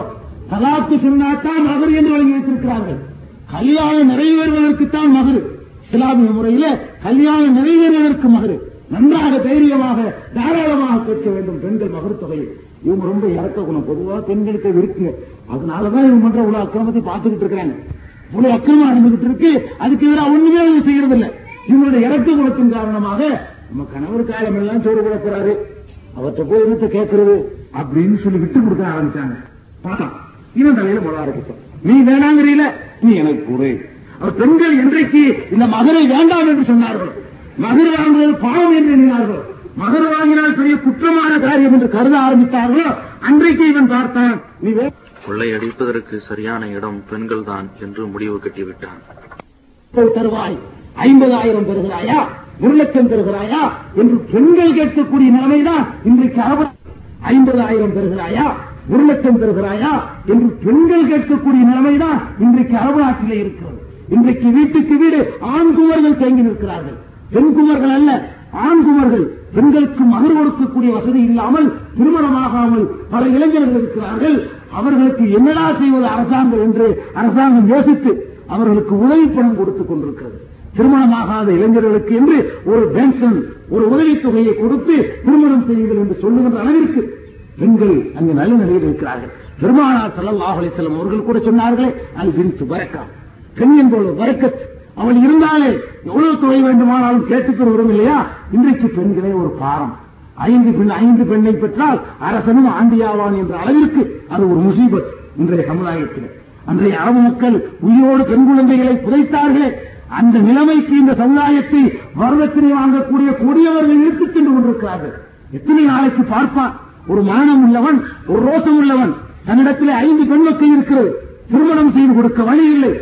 வீடுகளை விற்றாயிற்று. தோட்டங்களை விற்றாயிற்று சொத்து சுகங்களை விற்றாயிற்று. ஐந்து பெண்கள் இருக்கிறார்கள் உயிரோடு இருக்கிறார்கள். இவர்கள் நாளைக்கு தப்பாக நடந்துவிட்டால் தவறான காரியங்களை செய்துவிட்டால் நாமும் சேர்ந்தல்லவா தலை குனிய வேண்டும்?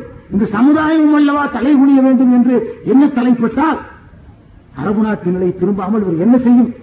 திரும்ப உயிரோட புதைத்து விடுவோம். நாமும் சாவோம். கிணற்றிலே விழுந்து சாவோம் மருந்தை சாப்பிட்டு விட்டு சாவோம் என்று தந்தையும் மகனும் தாயும் பிள்ளைகளுமாக செத்துக் கொண்டிருக்கிற செய்திகளை இன்றைக்கு செய்தித்தாள்களை படிக்கிறோமே. இதை படித்த பிறகும் கூட ஒருவனுடைய கல்நெஞ்சம் விலகவில்லை என்று சொன்னால் அவன் மனித இனத்தில் சேர்ப்பதற்கே அருகதையானவன் அல்ல. முஸ்லிமில் சேர்ப்பது இரண்டாவது இருக்கட்டும். அவன் மனித இனத்தில் ஒரு அங்கமாக ஏற்றுக்கொள்வதற்கு கூட அவன் அருகதை இல்லாதவன். மிருகஜாதிகளை விடவும் கேடுகட்டவன். ஏன்? மிருகங்கள் வரதட்சணை வாங்குவதில்லை. மிருகங்கள் சீர்வரிசை கேட்பதில்லை. மிருகங்கள் மறைமுகமாக எதையும் கேட்பதில்லை. மிருக ஜாதிகளை விடவும் இவன் கேடு கெட்டவன் மனிதனுக்கு இருக்கக்கூடிய மனிதாபிமான உணர்வும் இல்லவன் என்று நாங்கள் கடுமையான வார்த்தை புரியவங்களை செய்தால் ஆ, திட்டுகிறார்கள். எதை திட்டுகிறோம்? கொடுமையை திட்டக்கூடாதா? அக்கிரமத்தை திட்டக்கூடாதா? அநியாயத்தை திட்டக்கூடாதா? பகற்கொள்ளையை திட்டக்கூடாதா?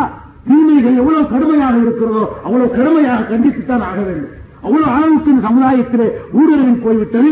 ஒவ்வொரு வீட்டிலும் ஐந்தாறு குமர்கள் தேங்கி கிடக்கின்றன. ஒவ்வொரு குமரியும் கண்ணீர் விட்டு அழுது கொண்டிருக்கிறார் அவளோடு ஒத்தவள் வசதியான குடும்பத்தில் பிறந்த பிறகு ஐந்தாறு பிள்ளைகளை பெற்றுவிட்டால் இவர் திருமணத்தினுடைய வாசலை கூட அடியெடுத்து வைக்கவில்லை. இயங்க மாட்டாளா? பெருமூச்சு விட மாட்டாளா? என்னோடு படித்தவளுக்கு ஐந்து பிள்ளைகள். எனக்கு இன்னும் கல்யாணமே ஆகவில்லை என்று அவள் பெருமூச்சு விட மாட்டாளா? இப்படியெல்லாம் இந்த கொடுமைகள் எல்லாம் பக்கத்து வீட்டில் இவ்வளவு நடந்து கொண்டிருந்தும் பார்த்தும் பார்க்காமல் போகின்ற இவன் மனிதனா? யோசித்து பாருங்கள். ஒரு சினிமாவிலே ஒரு கதாநாயகனை எவனாவது குத்திவிட்டால் அதுக்கு இவன் அழுவான் கதாநாயகன் அடித்து விட்டதற்காக. பொய்யான ஒரு தோற்றத்திற்கு அழக்கூடிய இந்த மனிதன். அங்க எவனாவது சோத்துக்கு பிச்சை எடுத்தான்னு சொன்னா சினிமாவுல அதுக்காக கண்ணீர் வர்றான் ஆஹா ஐயோ பாவம். என்றெல்லாம் சொல்லக்கூடிய மனிதன் தன் பக்கத்து வீட்டிலே நிதர்சனமான வாழ்க்கையிலே ஐந்தாறு குமல்கள் பருவ வாழ்க்கைக்காக இயங்கிக் கொண்டிருக்கிறது. அதை பற்றி என்றாவது எண்ணி பார்த்திருக்கிறானா? இவன் சினிமா வாழ்க்கையை விடவும் அல்லவா இந்த பெண்களுடைய வாழ்க்கையை கேடுகட்டதாக எண்ணுகிறான் மதிப்பற்றதாக எண்ணுகிறான். இவனை எப்படி மனிதனுக்கு சேர்க்க முடியும்? சொல்லுங்கள். இதைத்தான் நாங்கள் கேட்கிறோம். பெருமானா ஸல்லல்லாஹு அலைஹி செல்லம் காட்டித்தராத எல்லா விதமான அனாச்சாரங்களும் ஒழிக்கப்பட வேண்டும். இவரை ஜமாத்தினர்கள் கமிஷன்கள் இந்த கொடுமையில ஜமாத்தினர்கள் பறக்கத்தாக தொட்டு கொடுத்தது போல ஆயிரம் வாங்குகிறாயா? நூறு இங்கு தள்ளு. ரெண்டாயிரம் வாங்குகிறாயா? இருநூறு எங்களுக்கு வேணும். எவ்வளவு பெரிய கொடுமை இது?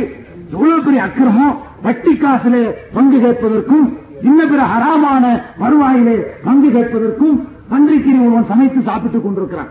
எனக்கு ஒரு கொஞ்சம் கொடு என்று கேட்பதற்கும் அது ஹராம் தானே? இது எப்படி ஹராமோ? அதே மாதிரி தான் இதுவும் ஹராம்.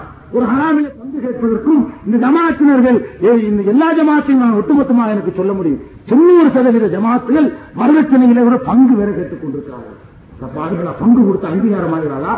சட்டபூர்வமான அனுமதி ஆகிறாளா இவனுக்காவது வரதட்சணை பற்றி பயம் இருக்குமா? இன்றைக்கு வரதட்சணைங்கிறது ஒரு மறைஞ்சி மறைஞ்சி வெக்கப்பட்டு வாங்குற செய்தியா கூட இல்லை.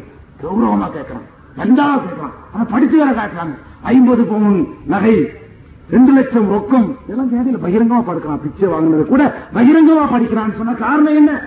நீங்க சட்டபூர்வமான அங்கீகாரத்தை கொடுத்து விட்டீர்கள். இதை கண்டித்தால் தவறா? சொல்லுங்க. இதை கூட கண்டிக்க கூடாதா?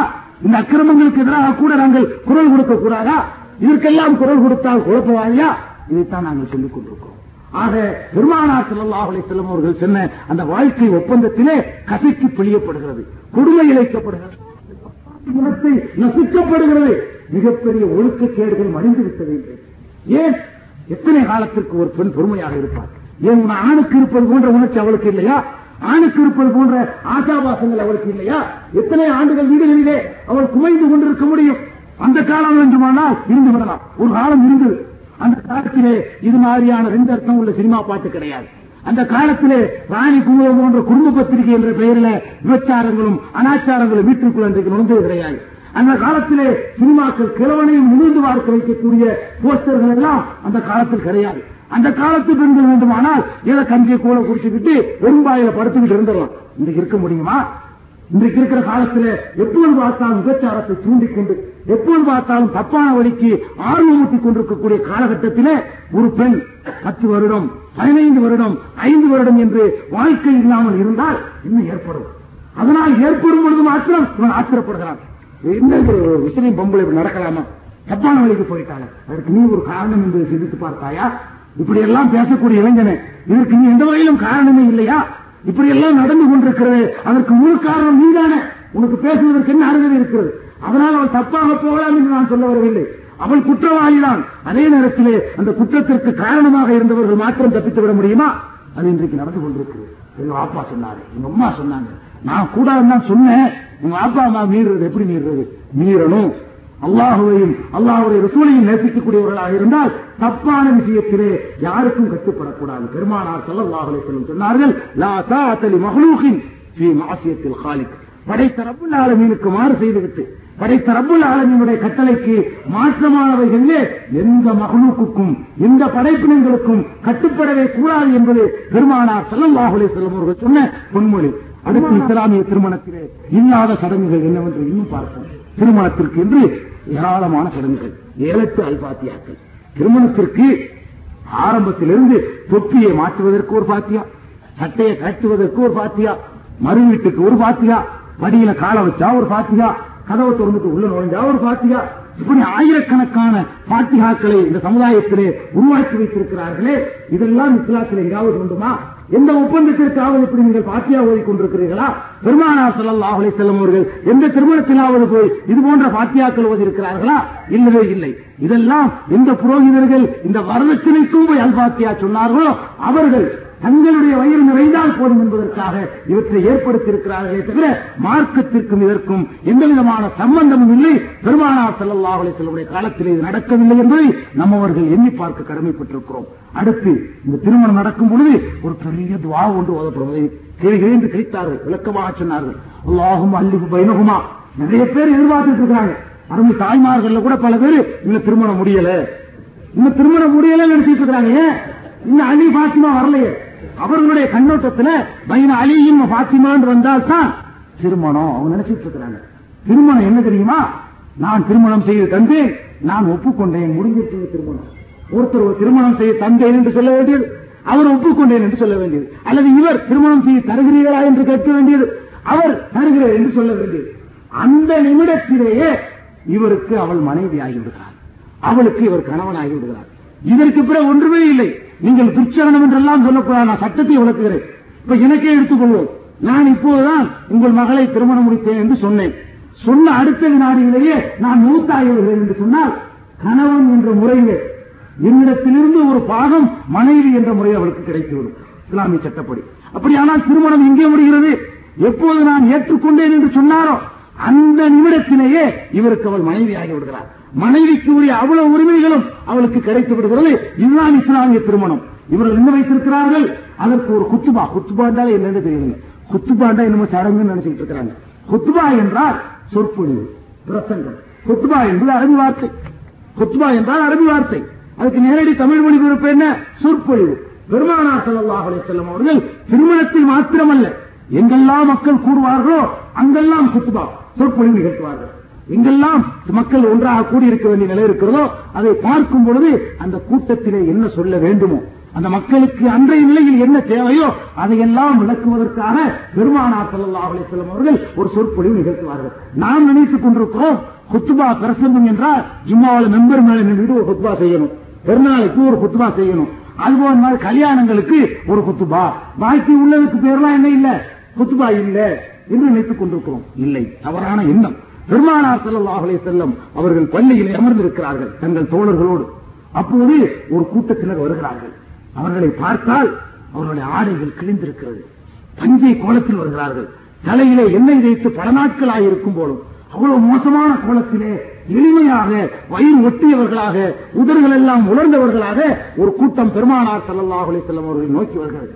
பார்த்த உடனே பெருமானார் ஸல்லல்லாஹு செல்லும் அவருடைய கண்கள் எல்லாம் சிவந்து போய்விடுகிறது. அவர்களை பார்த்த உடனே என்ன இது? ஒரு சமுதாயம்? ஒரு கூட்டம்? இவ்வளவு மோசமான நிலையில் இருக்கிறது. அணிவதற்கு ஆடை இல்லாத நிலையில் இருக்கிறது. வயிற்றுக்கு உணவில்லாத நிலையில் இருக்கிறது. இதற்கு கூட உதவி செய்யவில்லையா? இப்படிப்பட்ட நிலையிலும் ஒரு சமுதாயத்தை வைத்திருக்க வேண்டுமா என்று இதற்கு காரணமானவர்கள் மீது ஆத்திரப்படுகிறார்கள். வந்தவர்கள் மீது அல்ல. இதற்கு காரணமாக இருந்தவர்கள் மீது ஆத்திரப்படுகிறார்கள். உடனேயே எழுகிறார்கள் ஒரு சொற்பொழிவு நிகழ்த்துகிறார்கள். உடனே ஒரு சொற்பொழிவு. ஹத்தபை என்றுதான் வருகிறது. எழுந்தார்கள் மின்பரில் ஏறினார்கள் வெள்ளிக்கிழமையும் அல்ல அது அது ஜும்மாவும் அல்ல அது கல்யாணமும் அல்ல. மின்பரிலே திடீரென்று மெம்பர் என்றால் ஒரு மேடை அவ்வளவுதான். மின்பரில் ஏறுகிறார்கள் உடனே பிரசனம் செய்கிறார்கள். சதக்காவை தர்மத்தை பற்றி அடுத்தவருக்கு உதவி செய்வதை பற்றி. சொல்லி அந்த இடத்திலேயே ஒரு தொகையை வசூல் செய்து அந்த இடத்திலே அந்த ஏழை மக்களுக்கு பெருமானார் சல்லாஹ் அலைஹி அவர்கள் வழங்கியதாக புகாரி முஸ்லிம் உட்பட ஆதாரப்பூர்வமான வரிவழிக்க வகுப்புகளில் இது காணப்படுகிறது. அப்படியானால் குத்துபா என்று சொன்னால் எப்போது அவசியம் இருக்கிறதோ எப்போது தேவை இருக்கிறதோ எப்போது மக்கள் கூடுவார்களோ அவர்களுக்கு சொல்ல வேண்டியது ஏதாவது இருக்கிறோ அங்கெல்லாம் ஒரு குத்துபா சொற்பொழிவு நிகழ்த்த வேண்டும். இன்றைக்கு சொற்பொழிவா நிகழ்த்தப்படுகிறது. நிகழ்த்தப்பட்டிருந்தால் அவ்வப்போது ஒவ்வொரு தீமை நுழையும் பொழுதே தடுக்கப்பட்டிருந்தால் இந்த நிலை ஏற்பட்டிருக்குமா? இவ்வளவு சிரமப்பட வேண்டியிருக்குமா? இல்லை. இது பற்றி தான் குத்துபா. இதற்கு முன்னால் ஓதப்பட்ட பிரசங்கங்கள் இருக்கிறது. அவ்வளவு குத்துபா தான். குத்துபா என்றால் பிரசங்கம். குத்துபா ஓதல குத்துபா ஓதல. பேசுவாங்க நாளைக்கு. கல்யாணம் பண்ணாங்களா? குத்துபா கூட ஓதல. இது என்ன? இது குத்துபா இல்லாம சொற்பொழிவு இல்லாம இது பிரசங்கம் செய்வது எதற்காக அடுத்தவருக்கு புரிவதற்காக அடுத்தவருக்கு படிப்பதற்காக என்னமோ அரபியில நாள் வாசகத்தை மட்டும் வாசித்து விட்டு அது வந்தவர்களுக்கு விளங்கினாலும் சரி விளங்காவிட்டாலும் சரி அவர்கள் கேட்டாலும் சரி கேட்காவிட்டாலும் சரி இப்படிப்பட்ட சடங்கையா இஸ்லாம் குத்துபா என்று வைத்திருக்கிறது? இல்லை. இங்கே குத்துபா ஓதப்பட்டது. யாராவது கேட்டால் அடித்து சொல்லுங்கள் குத்துபா ஓதினோம். குத்துபாவுக்கு என்ன தமிழ் அர்த்தம்னு கேளுங்க. குத்பாவுக்கு தமிழ் மொழிபெயர்ப்பு செஞ்சா பிரசங்கம்னு சொல்லுவாரு. அதை நாங்க செய்தோம்னு சொல்லுங்க குத்பாவிலேன்னு கேட்பாங்க. குத்பாண்டா என்னன்னு கேளுங்க. குத்பாண்டா பிரசங்கம் அதான் மூணு நாலு பேர் பேசினாங்களே. எங்க போயிருங்க. அப்படின்னு கேட்கணும். ஆனா குத்பாவிலேன்னு பெரிய சடங்கா சொல்லுவாங்க. குத்பா என்பது என்னுடைய சருத்து விதிமுறை இல்லை. கூட்டங்கள் கூடும் பொழுது தேவை ஏற்படும் பொழுதெல்லாம் பெருமானா ஸல்லல்லாஹு ஒரு சொற்பொழிவு நிகழ்த்தியிருக்கிறார்கள். இன்றைக்கு செய்ய வேண்டிய விஷயங்கள் நிறைய இருக்கிறது. அதனால் பல பேர் குத்பாவது வேண்டிய நிலைமையில் நாம் ஆளாகி இருக்கிறோம் அடுத்து ஒரு துவா பயணமாக கூறுவோம். முசாவை போல இப்ராஹிமை போல ஹாஜராவை போல என்னென்னவோ ஒரு இவர்களைப் போல வாழ்க என்று ஒரு வாழ்க்கை படிக்கிறார்கள். இந்த வாழ்த்து படிப்பதற்கும் அலி பாத்திமாவை சொல்வதற்கும் அதை சொல்லும் பொழுது கழுத்திலே மாங்கல்யத்தை ஏற்றுவதற்கும் என்ன காரணம் என்று எண்ணுகிறீர்கள்? இதெல்லாம் எங்கிருந்து வந்தது என்று என்கிறீர்கள் குரானை மக்களுக்கு தராமல் ஹதீசுகளை மக்களுக்கு போதிக்காமல் புராணங்களையும் கிஸ்ஸாக்களையும் மார்க்கம் என்று அறிமுகப்படுத்தினார்கள். அந்த புராணங்களில் இப்படிப்பட்ட பொய்யான விஷயங்களை உமர் என்ற ஒரு புலவர் எழுதி வைத்திருக்கிறார் சீரா அதற்கு பெயர். அதற்கும் இஸ்லாத்துக்கும் ஒரு சம்பந்தமும் இல்லை. இஸ்லாத்தினுடைய அடிப்படை தகர்க்கக்கூடிய பொய்யான ஆபாசமான இஸ்லாத்திற்கு விரோதமான ஒரு மாற்று மதத்தின் நண்பன் அதை நடுநிலையோடு பார்த்தால் இஸ்லாத்தையே தப்பாக எழுதக்கூடிய அளவிற்கு காம ரசம் சொட்டக்கூடிய அளவிற்கு அந்த உமர் புலவர் அன்னை ஹதீஜா நாயகி வர்ணிக்கிறார். அன்னை ஆயிஷா நாயகி வர்ணிக்கிறார் கொங்கையை வர்ணிக்கிறார் அழகு பிரதேசங்களை வர்ணிக்கிறார் கண்களை வர்ணிக்கிறார் உதட்டை வர்ணிக்கிறார். அந்த ரசூல் சல்லாசனுடைய அழகை பார்த்து அங்குள்ள மங்கையர்கள் எல்லாம் அப்படி மெய்மறந்து போனார்களாம். இப்படியே ரொம்ப ஆபாசமான முறையிலே உலகத்து வாத்திய கருவிகளை எல்லாம் இங்கே கொண்டு வரப்பட்டு இசைக்கப்பட்டதாம். பாத்திமா நாயகி கல்யாணத்திற்கு ஜிப்ரில் இஸ்லாம் தாலியை கொண்டு வந்தார்களாம். அவர்கள் கொண்டு வந்து கொடுத்தார்களாம். அதைத்தான் அணிகள் இல்லாமல் கட்டினார்களாம் என்றெல்லாம் இந்த பாவிகள் அல்லாஹின் மீதும் அல்லாஹுடைய மார்க்கத்தின் மீதும் அல்லாவுடைய ரசூலின் மீதும் திட்டமிட்டு இட்டு கட்டிக் கொண்ட பொய்களை தவிர வேறு என்ன இது?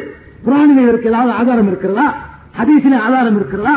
குரானிலும் ஹதீசிலும் இல்லாத இந்த கடந்தவர்களுக்கு எங்கிருந்து கிடைத்தது என்றால் குரானையும் தமிழ் மொழியில் தராமல் ஹதீசுகளையும் மறைத்துவிட்டு சீரா புராணங்களையும் விறகு வெட்டியார் அப்பரத்தியார் அம்மானை மைமூன் ஹத்து இன்னும் நூறு மசாலா வெள்ளாட்டி மசாலா திருமுடி இறக்கின ஹதீசு அப்பரத்தியார் அம்மானை இது போன்ற பல பொய்களையும் பித்தலாட்டங்களையும் மார்க்கம் என்று இந்த மா- மக்கள் மத்தியிலே திணித்துவிட்டு குரான் பக்கம் போகாமல் ஹதீஸ் பக்கம் போகாமல் ஆக்கிய பிறகு அவனுக்கு என்ன தெரியும்? படிக்கிறான். ஓ பாத்திமாவுக்கு நடந்திருக்கா? நம்ம கட்டணும். ஓ ஜிப்ரிலே கொண்டு வந்திருக்காரா தாலி? அப்ப அது புனிதமானதுதான். இப்படித்தான் நினைப்பான் ஏன் அவனுக்கு குரானும் தெரியல? ஹதீஸும் தெரியல. அந்த அளவுக்கு திட்டமிட்டு மறைத்த காரணத்தினால்தான் இதெல்லாம் இந்த மார்க்கத்திலே அரங்கேறி இருக்கிறது. பெருமானார் ஸல்லல்லாஹு அலைஹி அவர்கள் இந்த பிரார்த்தனையை ஓதுவதே இல்லை. அல்லாஹும் அல்லி பைனகுமா ஓதுகிறார்களே இது ஓதியதே இல்லை. முதலிலே ஒன்றை தெரிவதா கேட்பதாக இருந்தால் தெரிந்ததைத்தான் கேட்க வேண்டும். தெரியாத எந்த ஒன்றையும் கேட்கக்கூடாது. திருக்குறானுடைய கட்டளை. உலா தப்பு மா லைசலக்கபிஹி இல்முன்.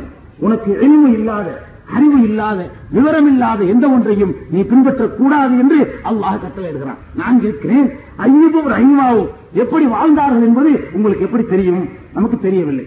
குரான்ல ஐயூப் அலைஹிஸ்ஸலாத்துடைய பிரச்சாரத்தை அல்லாஹ் சொல்கிறான் ஐயூப் அலைஹிஸ்ஸலாம் அந்த சோதனைகளை பொறுமையோடு ஏற்றுக்கொண்டதை சொல்கிறான் ஐயூபும் ரஹீமாவும் எப்படி இருவாழ்க்கை நடத்தினார்கள்? எத்தனை வருஷம் வாழ்ந்தார்கள்? அந்த ஒரு மனைவிதானா? இன்னும் பல மனைவியா? அட ஐயூபுக்கு ரஹீமா தான் மனைவியா? என்றெல்லாம் அல்லாஹ் குரான்ல சொல்லியிருக்கிறானா? அல்லாவுடைய ரசூல் சொல்லியிருக்கிறாங்களா? அதான் ரசூலுக்கு முன்னாடி உள்ள மூவாயிரம் ஆண்டுகளுக்கு முந்தைய சரித்திர நூல்களிலோ கல்வெட்டுகளிலோ இது இருக்கிறதா? இல்லையே. இருநூறு முந்நூறு வருஷத்துக்கு முன்னாடி இவனாக ஐயூபுக்கு ரஹீமான்னு முடிச்சு போட்டான். மூசாவுக்கு சபூரான்னா மூசாவுக்கு மனைவி வேறு சபூரா என்று உங்களுக்கு யார் சொன்னது? எங்காவது ஆதாரம் இருக்கிறதா அந்த மூசாவும் சபூராவும் இப்படி எல்லாம் அருமையான இல்வாழ்க்கை வாழ்ந்தார்கள் என்றால் உங்களுக்கு தெரியுமா?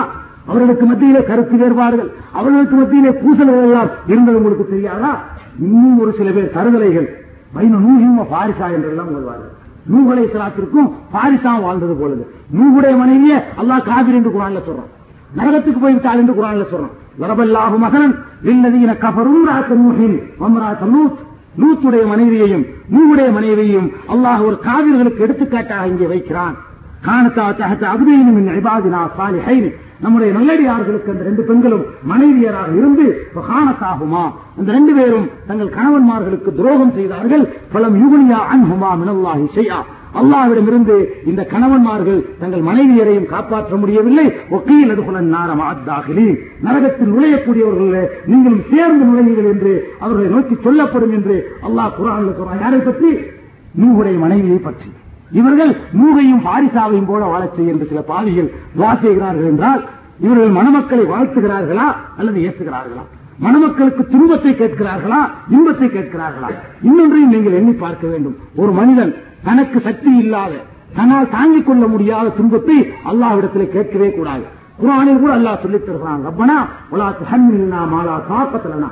எங்களுக்கு தாக்கத்து இல்லாத எங்களால் தாங்கிக் கொள்ள முடியாத சுமையை எங்கள் மீது சுமத்தாது. அல்லாட சோதனையை கேட்கக்கூடாது. தாங்குற அளவுக்கு தான் சோதனையை கேட்டு அதை சபூர் செய்ய முடியாம இன்னும் கொஞ்சம் மோசமாயிடக்கூடாது யாரெல்லாம் எங்களுக்கு எந்த சோதனையை தாங்கிக் கொள்ள முடியுமோ அந்த சோதனையை தா என்று கேட்கும்படி அல்லாஹ் குரான் நமக்கு போதிச்சிடறான். ஐயூப் அலை சலாத்துடைய சோதனை உங்களுக்கு தாங்கிக்கிற முடியுமா? நான் கேட்கிறேன். ஐயூப் ரஹிமா வாழ்ந்த சொல்றீங்களே அந்த சோதனை உங்களுக்கு தாங்கிக்கிற முடியுமா? கணவன் நோய்வாய்ப்பட்டு எப்ப பார்த்தாலும் நோய்வாயாக மனைவி அவருக்காக வேண்டி பாடுபட்டு கஷ்டப்பட்டு நீங்க நினைச்சுக்கிற கதையை சொல்ற? உடம்பெல்லாம் புழு கொடுத்து போய் உங்க கதை பிரகாரம். நீங்கள் ஐயூப் ரஹீமாவை எப்படி புரிந்து வைத்திருக்கிறீர்களோ புழுக்களை எல்லாம் பிடிச்சு பிடிச்சு உடம்புல விட்டுக்கிட்டு இது மாதிரி வாழ சொல்றீங்களா? இது வந்தா உங்களுக்கு காய்க்கிற முடியுமா? இதான நீங்க எழுதி வச்ச கதையில என்ன இருக்குது? ஐயூப் ரஹீமாவுடைய வாழ்க்கையில அவங்க என்ன இன்பமாக சந்தோஷமாக வாழ்ந்தார்கள் என்று உங்களுக்கு சொல்ல முடியுமா? மூசாவை சபூராவை போல ஊர் ஊரா கூட்டிட்டு போய் சொல்றீங்களா? ஒரு இடத்துலயும் எல்லாம் இருக்கல. ஒரு ஊரா ஆனஸ்த ஆனசதியாக ஹீனாரா இங்க இருந்து கூட்டிட்டு போறாரு இங்க இருந்து கூட்டிட்டு போறாரு. இப்படியே ஊர் ஊரா மனைவி அழைச்சுக்கிட்டு நாடோடிகளா சுத்த சொல்றீங்களா? ஐயூப் ரஹீமா போல வாழ்க்கைன்னா அவங்க எப்படி வாழ்ந்தாங்க நம்மளுக்கு தெரியணும் அப்படி நீங்கள் இருக்கிற சரித்திரத்தை நம்பினால் இப்படிப்பட்ட வாழ்க்கையின் மனமக்களை மணமக்களை கேட்கறீங்களா? தாங்க முடியாவிட்டால் நீங்கள் கேட்டு அல்லாஹ் கபூல் செய்து அது மாதிரி ஐயூப் ரஹீமா வாழ்க்கையை ஒரு மணமக்களுக்கு கொடுத்து விட்டார் என்று சொன்னால் என்னவாகுது மூசா சபூரா போன்ற இந்த உலக வாழ்க்கையை கொடுத்து விட்டால் ஒரு நிலை என்னவாகுது யோசித்து பார்க்க வேண்டும். அர்த்தம் தெரியாமல் அதுல யூசுப் சுலைகான் சுபஹானல்லாஹ். அந்த பெண்ணை சுலைகான் பேரு பேர் இல்லை. அந்த பெண்ணை அல்லாஹ் ஜல்லஷானவத்தலா திருக்குறான்ல எப்படி சுட்டி காட்டுறான் சுரத்தை யூசுப் எடுத்து புரட்டி பாருங்க. அந்த பெண்ணை ஒழுக்கம் கெட்டவள் என்றார். இன்னொருத்தனுக்கு மனைவியா இருந்தும் கூட யூசுப் நபியை கையை பிடிச்சிருக்கிறாங்க கையை பிடிச்சி இருக்கிறது மாத்திரமல்ல. இவர்தான் என்னை கையை பிடிச்சி விட்டாருன்னு சொல்லி மாட்டிக்கிட்டோன்னு பள்ளி அங்கதிக்கு போடுறாங்க. சிறைச்சாலையில அடைச்சாங்க. இதெல்லாம் செஞ்சுட்டு தான் செஞ்ச சரிதான்னு சொல்லி ஊர் பொம்பளை எல்லாம் கூட்டி வச்சுக்கிட்டு நியாயம் வேறுபடுத்துறாங்க அந்த பொம்பளை. இப்படித்தான் குரான் எல்லாம் சொல்லி காட்டான் இந்த மாதிரி ஒரு பொம்பளையை கொண்டு போய் ஒரு சிறந்த நபி யூசுப் அலை கற்புக்கு உதாரணமாக ஒழுக்க நெறிக்கு உதாரணமாக ஒருவரை சொல்ல வேண்டுமானால் அவரைத்தான் சொல்ல வேண்டும். அந்த யூசுப் நபிக்கு மனைவி ஆக்குறீங்களே நீங்களா கல்யாணம் பண்ணி வச்சீங்க? நீங்களா குத்துபா ஓதுனீங்களா சுப்ஹானஹு தன் திருமறையில் சொல்லி காட்டுகிறான். அது ஹபீசாத்து லில் ஹபீசீன ஒல் ஹபீசூன லில் ஹபீசாத் ஒ தையிபாத்து லி தையிபீன ஒ தையிபீன லி தையிபாத். நல்லொழுக்கம் உள்ள ஆண்கள் நல்லொழுக்கம் உள்ள பெண்களுக்கும் நல்லொழுக்கம் உள்ள பெண்கள் நல்லொழுக்கம் உள்ள ஆண்களுக்கும் உரியவர்கள். கெட்ட பெண்கள் கெட்ட ஆண்களுக்கும் கெட்ட ஆண்கள் கெட்ட பெண்களுக்கும் உரியவர்கள் என்று அல்லாஹ் திருக்குறானில் சொல்லி காட்டுகிறானே. இந்த கெட்ட பெண் என்று அல்லாஹ் சித்தரித்து காட்டக்கூடிய ஒரு பெண்ணை அதுவும் திருமலை குரானிலே இம்ராத்துல் அசீஸ். அப்படிதான் குரான் வருது. இம்ராத்துல் அசீஸ். அசீஸ் என்பவருடைய மனைவி என்று அல்லாஹ் குரான்ல சொல்லக்கூடிய ஒரு பெண்மணிய இன்னொருத்தனுடைய மனைவிய யூசுப் அலை சலாத்துக்கு மனைவின்னு சொல்றீங்களே இது எவ்வளவு பெரிய பாவம் எவ்வளவு பெரிய கொடுமை எண்ணி பார்க்கிறீங்களா? அல்லாஹ் குரான் சொல்றான் இம்ராத்து யூசுப் என்று சொல்லவில்லை. யூசுபின் மனைவி என்று சொல்லவில்லை. இம்ராத்துல் அசீஸ் துராவிது ஃபதாஹா அன் நப்சிஹா திருக்குறான்ல சொல்றான். அசீதுடைய மனைவி இந்த யூசுவை கைப்பிடித்து இழுத்தால் அப்படியானால் அசீது என்ற இன்னொருத்தனுடைய மாற்றானுடைய மனைவியை ஒரு ஆளுக்கு மனைவியாக ஆக்கினால் அந்த மாற்றான் தான் ஒத்துக்கொள்வானா? அந்த மனைவி தான் ஒத்துக்கொள்வாளா? அல்ல இவன் தான் ஒத்துக்கொள்வானா? எவ்வளவு பெரிய கொடுமை எவ்வளவு பெரிய அநியாயம் எவ்வளவு பெரிய அவதூறு. இது கூட தெரியாமல் அவ அல்லப்த சுலேஹா அலா நபீனா வலை மசலாத்து வசலாம் என்று கேட்கிறோமே இந்த துவாவை யார் உண்டாக்கி? குரானில் இருக்கிறதா? ஹதீஸில் இருக்கிறதா? சஹாபாக்கள் ஓதினார்களா? காவியங்கள் ஓதினார்களா? முதல் நூற்றாண்டிலே பெருமானார் ஸல்லல்லாஹு அலைஹி காலத்திற்கு பிறகு முதலாவது நூற்றாண்டில் உண்டா? இரண்டாவது நூற்றாண்டில் உண்டா? மூன்றாவது நான்காவது ஐந்தாவது ஆறாவது ஏழாவது எட்டாவது ஒன்பதாவது பத்தாவது நூற்றாண்டு வரையும் உண்டா? ஒரு இருநூறு முன்னூறு ஆண்டுகளுக்கு முன்னால் இந்த தமிழகத்திலேயும் கேரளத்திலும் உள்ள சில பேர் சொந்தமாக இட்டுக்கட்டி கொண்ட இந்த துவாவை திருமணத்தினுடைய ஒரு சடங்காக ஒரு அம்சமாக ஒரு முக்கியமான கடமையாக ஆக்கிவிட்டோமே. இது எவ்வளவு பெரிய பாவம் என்பதை நாம் எண்ணி பார்க்க வேண்டும். பெருமானார் ஸல்லல்லாஹு செல்லும் அவர்கள் அவர்கள் காலத்திலும் திருமணம் நடந்திருக்கிறது. அவர்கள் காலத்திலும் அவர்கள் பல திருமணங்களிலே கலந்திருக்கிறார்கள். அந்த திருமணங்களில் எல்லாம் நீண்ட துவா ஓத வேண்டும் என்று இருந்தால் நீண்ட நேரம் அவர்களை வாழ்த்த வேண்டும் என்று இருந்தால் அல்லாவுடைய தூதர் வாழ்த்தி இருப்பார்கள் கற்றுத் தந்திருப்பார்கள். வாழ்த்த வேண்டிய இடம் என்று இருந்தால் நீண்ட நேரம் பிரார்த்தனை செய்ய வேண்டிய இடம் என்று இருந்தால் அதை அல்லாஹ்வுடைய ரசூல் சல்லா அலி செல்லம் காட்டாமல் இருந்ததே இல்லை. இதற்கு சான்றாக நீங்கள் ஒன்றை பார்க்க வேண்டும். பெருமானா ஸல்லல்லாஹு செல்லமுடைய காலத்திலே ஒரு நபித்தோழர் இறந்து விடுகிறார். அவருடைய பெயர் எனக்கு நினைவில்லை. அந்த நபித்தோழர் இறந்த பிறகு பெருமானார் ஸல்லல்லாஹு செல்லம் அவரை அடக்கி முடித்த பிறகு அவருக்காக துவா செய்கிறார்கள். செய்கிறார்கள் செய்கிறார்கள் செய்கிறார்கள் செய்து கொண்டே இருக்கிறார்கள். எப்படா முடிப்பாங்கிற அளவுக்கு அவ்வளவு நேரம் செய்கிறார்கள். ஒரு மையத்தை அடக்கி முடிந்த பிறகு பெருமானார் ஸல்லல்லாஹு செல்லம் அவர்கள் வாட்டுக்கு துவா செய்து கொண்டிருக்கிறார்கள். கண்கள்ல கண்ணீர் ஓட துவா செய்கிறார்கள். ஒரு சஹாபி சொல்லுகிறார் உண்மையிலேயே நான் ஆசைப்பட்டேன். அந்த மையத்தாக நான் இருக்கக்கூடாதா? அந்த மையத்தாக நான் இருந்து இவ்வளவு பெரிய துவாவுக்கு நான் ஆளா இருக்கலாமே. அந்த மையத்தா நான் இருந்தேன்னு சொன்னா இவ்வளவு பெரிய துவா செய்கிறாங்களே ரசூல் சல்லா அலைஹி அந்த துவா எனக்கு கிடைச்சிருக்குமே. அந்த மையத்தாக நான் இருக்க வேண்டும் என்று ஆசைப்பட்டேன் என்று சொல்லுகின்ற அளவிற்கு பெருமானார் சல்லா அலைஹி வஸல்லம் அவர்கள் நீண்ட துவா ஓத வேண்டிய நேரத்தில் நீண்ட துவா ஓதி காத்துக் தந்திருக்கிறார்கள் அதே நேரத்திலே திருமண அவைகளிலே கல்யாண மதிரிசுகளிலே பெருமானார் செல்லல்லாஹுலே செல்லும் கற்றுத்தந்த துவா இருக்கிறதே அது ரத்தன சுருக்கமானது. ரெண்டே ரெண்டு வார்த்தை. அவ்வளவுதான். பாரக் அல்லாஹு லக்க ஓ பாரக்க அலைக்க ஓ ஜமா பைனகுமா சி ஹைர். இதுதான் பெருமானார் செல்லல்லாஹுலே செல்லும் அவர்கள் மணமக்களை நோக்கி சொன்ன பிரார்த்தனை. பாரக் அல்லாஹு லக்க ஓ பாரக்க அலைக்க ஓ ஜமா பைனகுமா சி ஹைர். இதுதான் பிரார்த்தனை. இதுல கூட சில பேரு இந்த திருமண பத்திரிகையில் கூட அந்த போட்டிருக்காங்க அந்த துவாவை உங்களுக்கு தரப்பட்ட பத்திரிகைகள் இருக்கும். இதுல சில பேர் பாரக்கல்லாஹு லக்க பாரக்க அர்த்தம் சரியில்லை. தப்பான அர்த்தம் போட்டிருக்கிறார்கள். அது மொழிபெயர்ப்பும் போட்டிருக்கு தப்பான அர்த்தம் போட்டிருக்கிறார்கள். சரியான அர்த்தம் இல்லை என்றெல்லாம் கூட ஒரு சில பேர் அவங்க பேசிக் கொண்டிருந்தார்களாம். முதல்ல இந்த பாரக்கல்லாஹு லக்க ஓ பாரக்க அலைக்க ஓ ஜமா பயணக்குமா சீகர் இருக்குது. இந்த அர்த்தத்தை தெரிஞ்சுட்டா இதை விட சுருக்கமாகவும் இதை விட அவ்வளவு அம்சங்களை உள்ளடக்கியதாகவும் எவனுக்கு துவா செய்ய முடியாது. எவனாலையும் கற்பனை செய்ய முடியாது. எவனாலையும் கட்ட முடியாது. அவ்வளவு உள்ளர்த்தம் கொண்ட ஒரு அருமையான துவாவையாக்கும் பெருமானார் ஸல்லல்லாஹு செல்லும் அவர்கள் இங்கே நமக்கு கற்றுத் தருகிறார்கள். என்ன அர்த்தம்? பாரக்கல்லாஹு லக்க. அல்லாஹ் உனக்கு பறக்க செய்வானாக. பறக்கத்துனா என்ன? அது தெரியணும் முதல்ல. பறக்கத்து அரபி வார்த்தை இல்லையா? பாரக்கல்லாஹு லக்க. அல்லாஹ் உனக்கு பறக்க செய்வானாக. பரக்கத்துன்ற உடனே நிறைய பேர் விளங்கியிருப்பாங்க. ரொம்ப இருந்தால் அதுக்கு பேர் பறக்கத்து. ஒரு வீட்டுக்கு பதிலா பத்து வீடு இருந்தா அதுக்கு பேர் பறக்கத்து ஆயிரம் ரூபாய் தேவை இருக்கும்போது பத்தாயிரம் ரூபாய் கையில இருந்தா அதுக்கு பேர் பறக்கத்து நூறு மூட்டை அரிசி தேவை இருக்கும்போது இருநூறு மூட்டை அரிசி கைவசம் இருந்தா அதுக்கு பேர் பறக்கத்து இப்படி வழங்கி வைத்திருக்கிறார்கள் பறக்கத்துனா அது இல்லை. பறக்கத்துனா நிறைய என்று அர்த்தம் இல்லை. பறக்கத்துக்கு என்ன அர்த்தம் தெரியுமா? கலீரு செடி கசீரும் நபாய் குறைந்த பொருள் நிறைந்த பயன். குறைந்த பொருள்ல நிறைந்த பயன் இருக்குமானால் அங்கதான் அல்லாஹ் வந்து மறைமுகமா நமக்கு அருள் புரிகிறான் அதான் பறக்க. உதாரணமாக என்னிடத்திலே பத்து என்னுடைய வீட்டிலே பத்து நபர் இருக்கிறார்கள். பத்து நபர் இருக்கிறார்கள் என்னுடைய வருமானம் ஒரு நாளைக்கு பத்து ரூபாய். இந்த பத்து ரூபாயிலே நாங்கள் பத்து நபரும் சாப்பிட்டுக் கொள்கிறோம்.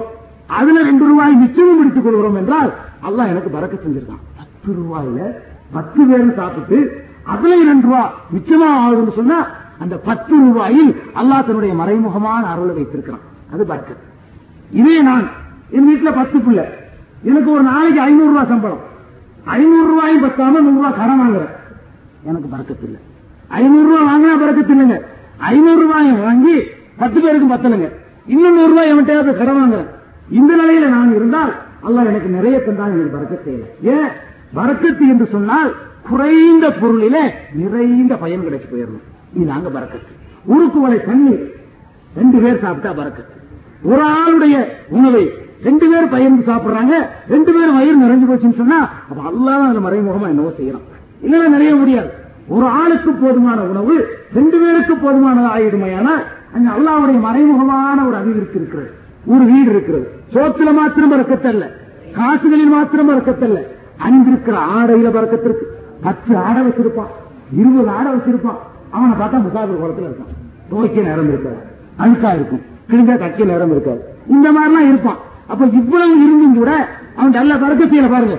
பத்து ஆடை வைத்திருப்பவன் இருபது ஆடை வைத்திருப்பவன் எவ்வளவு நீட்டா இருக்கலாம். எவ்வளவு அழகா இருக்கலாம். அந்த பத்து ஆடை இருபது ஆடையில் என்ன நடக்க வேண்டுமோ அது நடக்கவில்லை. ரெண்டே ரெண்டு சட்டை வச்சிருப்பான். மாத்துக்கு ஒரு சட்டை போட்டுக்கு ஒரு சட்டை. எப்ப பார்த்தாலும் மைனர் மாதிரி இருப்பான். நீட்டா இருப்பான். ரெண்டு சட்டையில அவன் நல்லா பறக்க செய்யறான் பாருங்க. ரெண்டு சட்டையை கொடுத்து போட்டு நூறு சட்டை செய்யற வேலையை செஞ்சிடறான். யாரை பார்த்தாலும் அவனை பணக்காரன் நினைக்குவாங்க.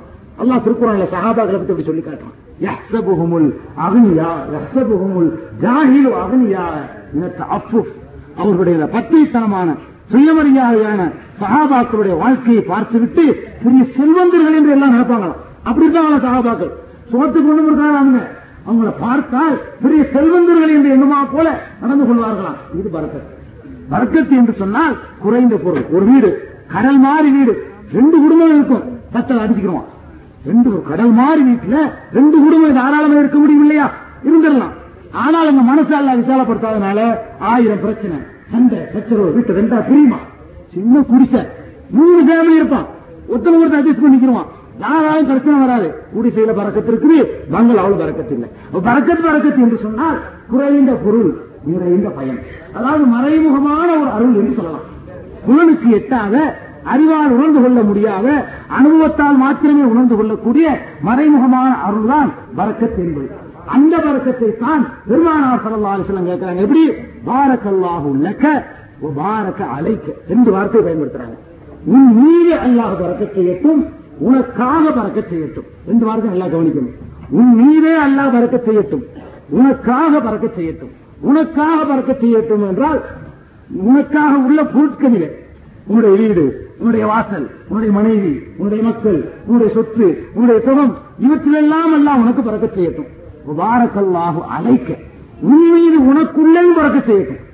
உனக்கு இருக்கிற பொருட்களையும் மறக்க செய்யட்டும். உன் மீது பறக்க செய்யணும் அர்த்தம்? ஒரு கை தான் எனக்கு இருக்குது. ரெண்டு கை இருக்கு. இந்த ரெண்டு கையை கொண்டு இந்த வேலை தான் செய்ய முடியும்னு ஒரு கணக்கு இருக்கு இல்லையா? அதை விட அஞ்சு பேர் செய்யற வேலையை நான் அந்த கையை கொண்டு செஞ்சுட்டேன்னு சொன்னா அல்லாஹ் எனக்கு இந்த கையில பறக்க செஞ்சிருக்கான். என்னுடைய வாய் ஒரு வாய் தான் இருக்குது. ஒரு வாயை கொண்டு இவ்வளவுதான் செய்ய முடியும் இருக்கு. கொஞ்ச நேரத்துல கணக்கு விட்டு பார்த்தா அஞ்சு நிமிஷம் முடிச்சிருக்காங்க பார்ப்போம் உட்கார்ந்துட்டு கூட்டி கூட்டி பார்ப்பான். நாலு நாள் எட்டு நாள் சேர்த்து கூட்டிட்டு இருப்பான். ஒரு மணி நேரத்துக்கு. பெரிய கணக்கு எடுப்பான். இவனு முடிச்சுட்டு போயிடுவான். அப்ப இவனுக்கு நேரத்தில் எவ்வளவு ஒரு பறக்கத்து கொடுக்கலாம் நல்லா பாருங்க. இவனுடைய பார்வையில் பறக்கத்து கேள்வியில் பறக்கத்து. அப்ப பாரக்கல்லாஹு லக்கை என்றால் உனக்காக ஏனைய பொருட்களில் பறக்க செய்யட்டும். பாரக்கல்லாஹு அழைக்க என்றால் உனக்குள்ளேயே பறக்க செய்யட்டும்.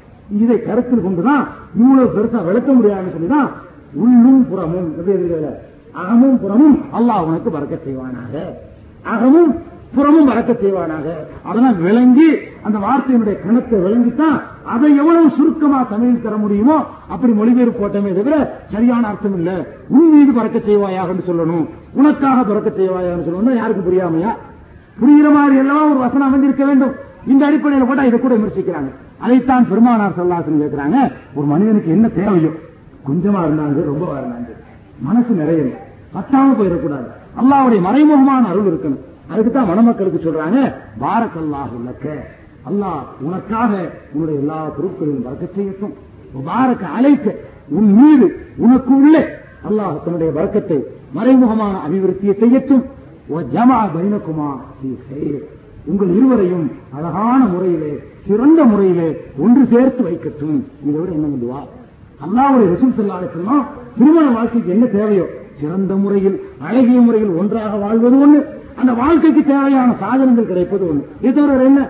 வாழ்க்கை என்பது ரெண்டு தானங்க. ரெண்டு பேரும் அன்பாக முகப்பத்தாக சந்தோஷமாக வாழ வேண்டும் என்பது ஒரு அம்சம். வாழ்வதற்குரிய சாதனங்கள் வேண்டும் என்பது இன்னொரு அம்சம். அது ரெண்டையும் கேட்டாயிற்று பாரக்கல்லாஹுல கோபாரக்க அழைக்க உங்க ரெண்டு பேருக்கு அல்லா வரக்க செய்வானாக உங்களுக்குள்ள வரக்க செய்வானாக. உங்களை அழகான முறையிலே சிறந்த முறையிலே சேர்த்து வைப்பானாக. திருமணத்தில் என்ன கேட்க வேண்டுமோ அவ்வளவையும் பெருமானா ஸல்லல்லாஹு அலைஹி இந்த சின்னஞ்சிறு வார்த்தையை கேட்டு விடுகிறார்கள். இதை கூட ஓதி ஆமீன் ஆமீனா? அது கிடையாது. இந்த பாரக்கல்லா துவாவை நாங்க ஓதுவோம். எல்லாரும் ஆமீன் சொல்லா நிர்வாகிட்டு இருக்காதீங்க. பாரக்கல்லாஹுல என்ற துவாவை பெருமானார் ஸல்லல்லாஹு அலைஹி மணமக்கள் அவங்க சொல்லுவாங்க. நீங்க ஒவ்வொருத்தரும் வந்திருப்பீங்க. பாரக்கல்லாஹுல பாரக்காலைக்கு ஜமா எனக்கும் அசீகைன்னு சொல்லி சந்தி சொல்லிட்டே போயிட்டு இருக்க வேண்டியது மணமகனுக்கு சொல்ல வேண்டிய வார்த்தை. உனக்கு பறக்கத்துன்னு சொன்னா அல்லாஹ்ட்ட கேட்கிறோம் உனக்கு பறக்கத்து யாருக்கு பேசுறோம்? மனமகன்கிட்ட பேசுறோம். மனமகனை நோக்கி சொல்லப்பட வேண்டிய ஒரு வாழ்த்து தானே தவிர இதுக்கு ஒரு அல்பாத்தியா இதுக்கு ஒரு சடங்கு இதுக்கு ஒரு ஆமி இதெல்லாம் கிடையாது. இதை ஒட்டி இருக்கிற தாலி. தாலிக்கு சில சம்பந்தம் இருக்கா? அதுவும் இந்த சமுதாயத்தில் இருக்கு. முஸ்லிம் சமுதாயத்திலேயே தாலி. கல்யாணத்தின் போது ஒரு தாலி அப்புறம் பிரிச்சு கட்டுறதுக்குன்னு ஒரு தாலி. அது கூட அறந்து போயிட்டா பெருகி போச்சுன்னு சொல்லணுமா? தாலி அறந்து போச்சுன்னு சொன்னா கருத்தமணி அது எப்படி சொல்லணுமா? கருத்தமணி பெருகிற்று. பெரிய ரொம்ப போச்சான். அது குறைஞ்சிருச்சுன்னு சொல்லக்கூடாதான். அவ்வளவு புனிதமிக்க இருக்கு அது அறந்து இருந்து போச்சுன்னு வைங்க. அதுக்கு அஜர்த்த கூட்டுன்னு ஒரு அதுக்கு ஒரு பாத்தியம் கணக்கு வழக்கே கிடையாது. இந்த தாலிக்கு இஸ்லாத்துக்கு என்ன சம்பந்தம்? பெருமானாசிரியர் வாழ்க்கை காலத்து தாலி இருந்துச்சா? நம்முடைய கலாச்சாரம் இது நம்முடைய கலாச்சாரம் இல்லையே. உலகத்துல எந்த மதத்திலும் கலாச்சாரம் இல்ல இந்தியாவுல அது ஒரு சில பகுதிகளில் இருக்கக்கூடிய மக்களுடைய கலாச்சாரமே தவிர இஸ்லாமிய முறைப்படி தாலிக்கும் எதற்கு சம்பந்தமே கிடையாது இஸ்லாத்துக்கு. பெருமானார் ஸல்லல்லாஹு சொன்னாங்க மந்த சப்பகவி பிகௌமின் கோமின் பிற மதத்தில் பிற சமயத்து பிற கலாச்சாரங்களை கலாச்சாரங்களை யார் எடுத்து நடக்கிறானோ இவன் அவங்களை சேர்ந்தவன் என்று பெருமானா ஸல்லல்லாஹு இருக்கிறாங்க நம்முடைய கலாச்சாரம் இது இல்லைன்னு தெரியும் போது தனித்து காட்ட முன் வரும். நம்முடைய கலாச்சாரம் நாங்க தாலி போட மாட்டோம். அது பெருமையாக சொல்லணும். தாலி போட வேண்டிய அவசியம் இல்லை. எதுக்கு போடணுமா? கல்யாணம் ஆச்சுன்னு தெரிகிறதுக்கு போடணும். இப்ப காரணம். அந்த காலத்துல இருந்து இருந்தாங்க? அலியே பாத்திமாவுக்கு போட்டிருக்காரு. அது பொய் ஆணுக்கிறது அலிவலில் பாத்திமாவை கட்டினாங்க சொர்க்கத்திலிருந்து வந்துச்சு. அதனாலதான் இதை போடுறோம்னு சொல்லிட்டு இருந்த ஆளுக்கு அதெல்லாம் போய் அதுக்கு ஆதாரம் இல்லைன்ற உடனே இப்போ ஒரு சாதாரண காரணம் காட்டுறாங்க. என்னது? கல்யாணம் ஆச்சுன்னு தெரியணும்ல. ஏன் தெரியணும்? உனக்கு இடத்துக்கு தெரியணுங்க ஒரு ஆணுக்கு தான் தெரியணும். நீயா ஒரு அந்நிய பெண்ணை போய் பார்க்க போற? அந்நிய பெண்ணை கழுத்துல தாலி போட்டிருக்கா இல்லையான்னு சொல்லிட்டு அதை போய் பார்க்கிற அளவுக்கு உனக்கு மார்க்கத்தில் அனுமதி இருக்குதா? நீ என்ன தாலியை பார்த்து கல்யாணம் ஆயிடுச்சு தெரிஞ்சுக்கிறது? அப்படி ஆனால் ஒரு ஆணுக்கு கல்யாணம் ஆச்சா இல்லைன்னு எப்படி தெரிஞ்சுக்கிறது? பெண்ணுக்காவது கொஞ்சம் காலம் கழிச்சா தெரிஞ்சுக்கலாம். வயிற்றுல சுருக்கம் இருக்கு அதெல்லாம் வச்சா தெரிஞ்சு கொள்ளாங்க ஆணுக்கு அதுவும் தெரிய முடியாது இவனுக்கு தான் கண்டிப்பா வேணும். தாலியை பொறுத்த வரைக்கும் இவனுக்கு தான் ஒரு அடையாளத்தை போட்டு வச்சு இவன் கல்யாணம் ஆனவன் சொல்லணும். பொம்பளைக்கு அவருடைய உடற்கூடை காட்டி கொடுத்துரும். இப்ப கல்யாணமானவங்கிறது அவருடைய அமைப்பு அவருடைய அழகு எல்லாம் பாதிக்கப்பட்டு போயிருங்க கல்யாணத்துக்கு பிறகு. அதுல தெரிஞ்சு போயிடும் ஒரு ஆம்பளை தான் கல்யாணம் பண்ணி நாலு மணி இருக்கும். மைனர் மாதிரி போவான். உங்களுக்கு கல்யாணம் ஆயிடுச்சான்னு கேட்பான். அப்ப யாரு கல்யாணம் ஆச்சா இல்லையான்னு ரொம்ப சந்தேகம் வருதோ? அவனுக்குள்ள போய் தாலியை மாற்றணும். காரணம் கற்பிக்கிறார்கள். அடையாளம் தெரியணும் இல்லையா? கல்யாணம் ஆச்சா இல்லையா தெரியணும் இல்லையா? தெரிய வேண்டிய முதல் அவசியம் இல்ல கேட்டு தெரிஞ்சுக்கலாம் எல்லாம் எதுக்கு ஆயத்தம் இருக்கலாம் ஆயத்தம் சரி நாங்க இருக்கிற இந்தியா விட்டு வெளிநாட்டுக்கு போய் எப்படி தெரிஞ்சுக்கிறீங்க? ஒரு பொண்ணு கல்யாணம் ஆச்சாண்டு அங்கெல்லாம் கட்டுறது இல்லையே. அதை யோசிச்சு பார்க்கணும். அதனால தாலிக்கு இஸ்லாத்திற்கும் எந்த விதமான சம்பந்தமும் கிடையாது. அது போன்ற சடங்குகள். இதை விட்டு இன்னும் ஏராளமான சடங்குகள். ஆரத்தி எடுக்கிறது உண்டா? உண்டு. ஆரத்தி எடுக்கிறது ஒரு நிகழ்ச்சிங்க. ஆரத்தினா என்ன? மாப்பிள்ள ஊரெல்லாம் சுத்திட்டு வருவார் இல்லையா? அதுக்கு ஒரு ஊர்வலம் அதுக்கு ஒரு காரு அதுக்கு ஒரு அலங்காரம் அதுக்கு சில அட- ஆடம்பரமான செலவுகள். இதெல்லாம் செய்து மாப்பிள்ளை ஊர்வலத்தெல்லாம் சுத்தி விட்டு பொண்ணு வீட்டுல கால் எடுத்து வச்சும் போது என்ன செய்யணுமா? ஆரத்தி எடுக்கணும். ஆரத்தி இந்த ஊர்ல என்ன பேரு? அரத்தல ஆரத்தி. ஆரத்தி எடுக்கிறாங்க. இந்த ஆரத்தி எதுக்கு எடுக்கிறாங்களா? திருஷ்டி பட்டிருக்குமா மாப்பிள்ளை போயிட்டு வந்தாரு இல்லையா? பார்த்து பொம்பளைங்க ஆசைப்பட்டு திருஷ்டி பட்டிருக்குமா அதை கழிக்கிறதுக்காக வேண்டிதான் இந்த ஆரத்தி எடுக்கிறாங்களாம் ஆரத்தி திருஷ்டியை கழிக்கிறதுக்கும் மளிகை சாமான் மஞ்சளுக்கு ஏதாவது சம்பந்தம் இருக்குதா? திருஷ்டியை கழிக்கிறதுக்கும் ஆட்டுக்கலைக்கு ஏதாவது சம்பந்தம் இருக்குதா? இங்க ஆட்டுக்கலையா மஞ்சளா? ஆ, மஞ்சள் தண்ணி. மஞ்சள் தண்ணிங்க. இதே பக்கத்தில் இருக்கிற சங்கராமந்தல்ல ஆட்டுக்கலை தமாசு தண்ணி முட்டை அரிசி. சில பகுதியில முட்டை அரிசி சில பகுதியில வெறும் அரிசி சில பகுதியில மஞ்சள் சில பகுதியில் ஆட்டுக்கலை இதெல்லாம் வச்சுக்கிட்டு என்ன செய்யறாங்களாம் அதை மஞ்ச தண்ணி அப்படி எடுத்தா அது எல்லாத்தையும் மறைமுகமா திருஷ்டியெல்லாம் வாங்கி உள்ள வச்சுக்கிட்டு வந்துருமா. இவர் பரிசுத்தம் ஆனா உள்ள போறாராம் அட இது மஞ்ச தண்ணிக்கும் உண்மையில்பட்ட திருஷ்டியில வச்சுக்கிறோம். அது நீங்குவதற்கு என்ன சம்பந்தம் இருக்குது? அல்லாவிடத்துல பாதுகாப்பு தேடிட்டு நீ பாட்டு போயிட்டு இருக்க வேண்டியதான் அல்லாஹத்துல சாணகுத்தாலா இது போன்று உனக்கு ஏதாவது மனசுல பயம் இருக்குமானால் அல்லாவிடத்துல பாதுகாப்பு தேடி என்று சொல்லித் தருகிறான். திருக்குறானுடைய கடைசி இரண்டு சூறாக்கள் அதைத்தான் நமக்கு சொல்லித் தருகிறது. உள்ள அவ்வளவு ரப்பில் பல ரப்புல் பலத்திரத்திலே நான் பாதுகாப்பு தேடுகிறேன். உள்ள அவுது ரப்பின் ரப்புநாசனத்திலே நான் பாதுகாப்பு தேடுகிறேன் என்று அந்த ரப்பிடத்திலே பாதுகாப்புகளுக்கு தேடுவதுதான் ஒரு முஸ்லீம் கழகை தவிர மஞ்சளிலும் மளிகை கடை சாமான்களிலும் உப்புலையும் மிளகாயிலையும் இது போன்ற முசீபத்துகளை நீக்கிவிடலாம் என்று எண்ணினால் இது நம்முடைய கலாச்சாரமா? இந்த மஞ்சளையாவது மாற்று மாத்தினுடைய கலாச்சாரம் நிச்சயமா? அங்கதான் மஞ்சளை சாரத்தை எடுப்பாங்க அது அந்த வகையில் ஒப்பாயிடுது. இன்னும் சில பேர் ஆட்டுத்தலை. ஏன் ஆட்டுத்தலையா? அது ஒரு பெரிய தமாஷா இருக்கு. ஏன்? இவன் ஆரம்பத்திலே ஆம்பளையா இல்லை. வரதட்சணை வாங்கிட்டான். இஸ்லாம் அணியக்கூடாது என்று சொன்ன தங்கம் அவருக்கு அணிஞ்சிட்டு வர்றான். பொம்பளையா பாருங்க எப்படி இருக்கு. இவன் பொம்பளை அவ்வளவு செய்யப்படுது இஸ்லாம் அணியக்கூடாதுன்னு சொன்ன மருதாணி வச்சுட்டு வர்றான். இஸ்லாம் சொன்ன அவ்வளவு அம்சங்களை புறக்கணிச்சுட்டு வரும் பொழுது நீ காசு வாங்கிட்டீல நாங்க சொல்றதுக்குள்ள ஆட்டு தலைய. ஆட்டுத்தலை அதுக்கு ஆட்டுத்தலை வேற ஒண்ணு இல்ல. ஆட்டுத்தலையை காட்டி இனிமே சொல்றது தலையை ஆட்சி ஆகணும். ஏன்? உனக்கு ரைட் இல்ல. நீ ஆம்பளையா வரல. தேடியா எங்க வீட்டுக்கு வர்ற. தேடி பயலாக எங்கள்கிட்ட காசு வாங்கி எங்களை கசக்கி பிடிச்சு வர்ற. நீ வந்து தலை ஆட்டுன்னு நாங்க சொல்றதுக்கலாம் ஆட்டு தலை சொல்லாம சொல்றாங்க. வேற ஒண்ணும் கிடையாது. அதுக்குத்தான் இந்த ஆட்டு தலையை தவிர முசீபத்தை நீக்கிறதுக்கும் ஆட்டு தலைக்கு என்ன சம்பந்தம் இருக்கிறது? இது போன்ற சடங்குகள் மூட்டியங்கள் எல்லாம் இந்த சமுதாயத்தில் ஏராளமா மலிஞ்சு போச்சு. இது எல்லாத்தையும் விட கேடுகெட்டதாக ஒரு ஒழுக்க சீரழிவு. மாப்பிள்ளையும் பொண்ணையும் ஒரு இடத்துல நிப்பாட்டி வச்சுக்கிட்டு சுத்தி ஆண்களும் பெண்கள் கூடி நின்று கொண்டு கேலி செய்வது கிண்டல் செய்வது ஆபாசமான வார்த்தைகளால் பேசிக்கொள்வது இதெல்லாம் என்ன முறை. உணர்ச்சி தூண்டுறாங்களாம். ஏன் இயற்கையா தூண்டுற மாதிரி அதில் அமைச்சு வைக்கலையா?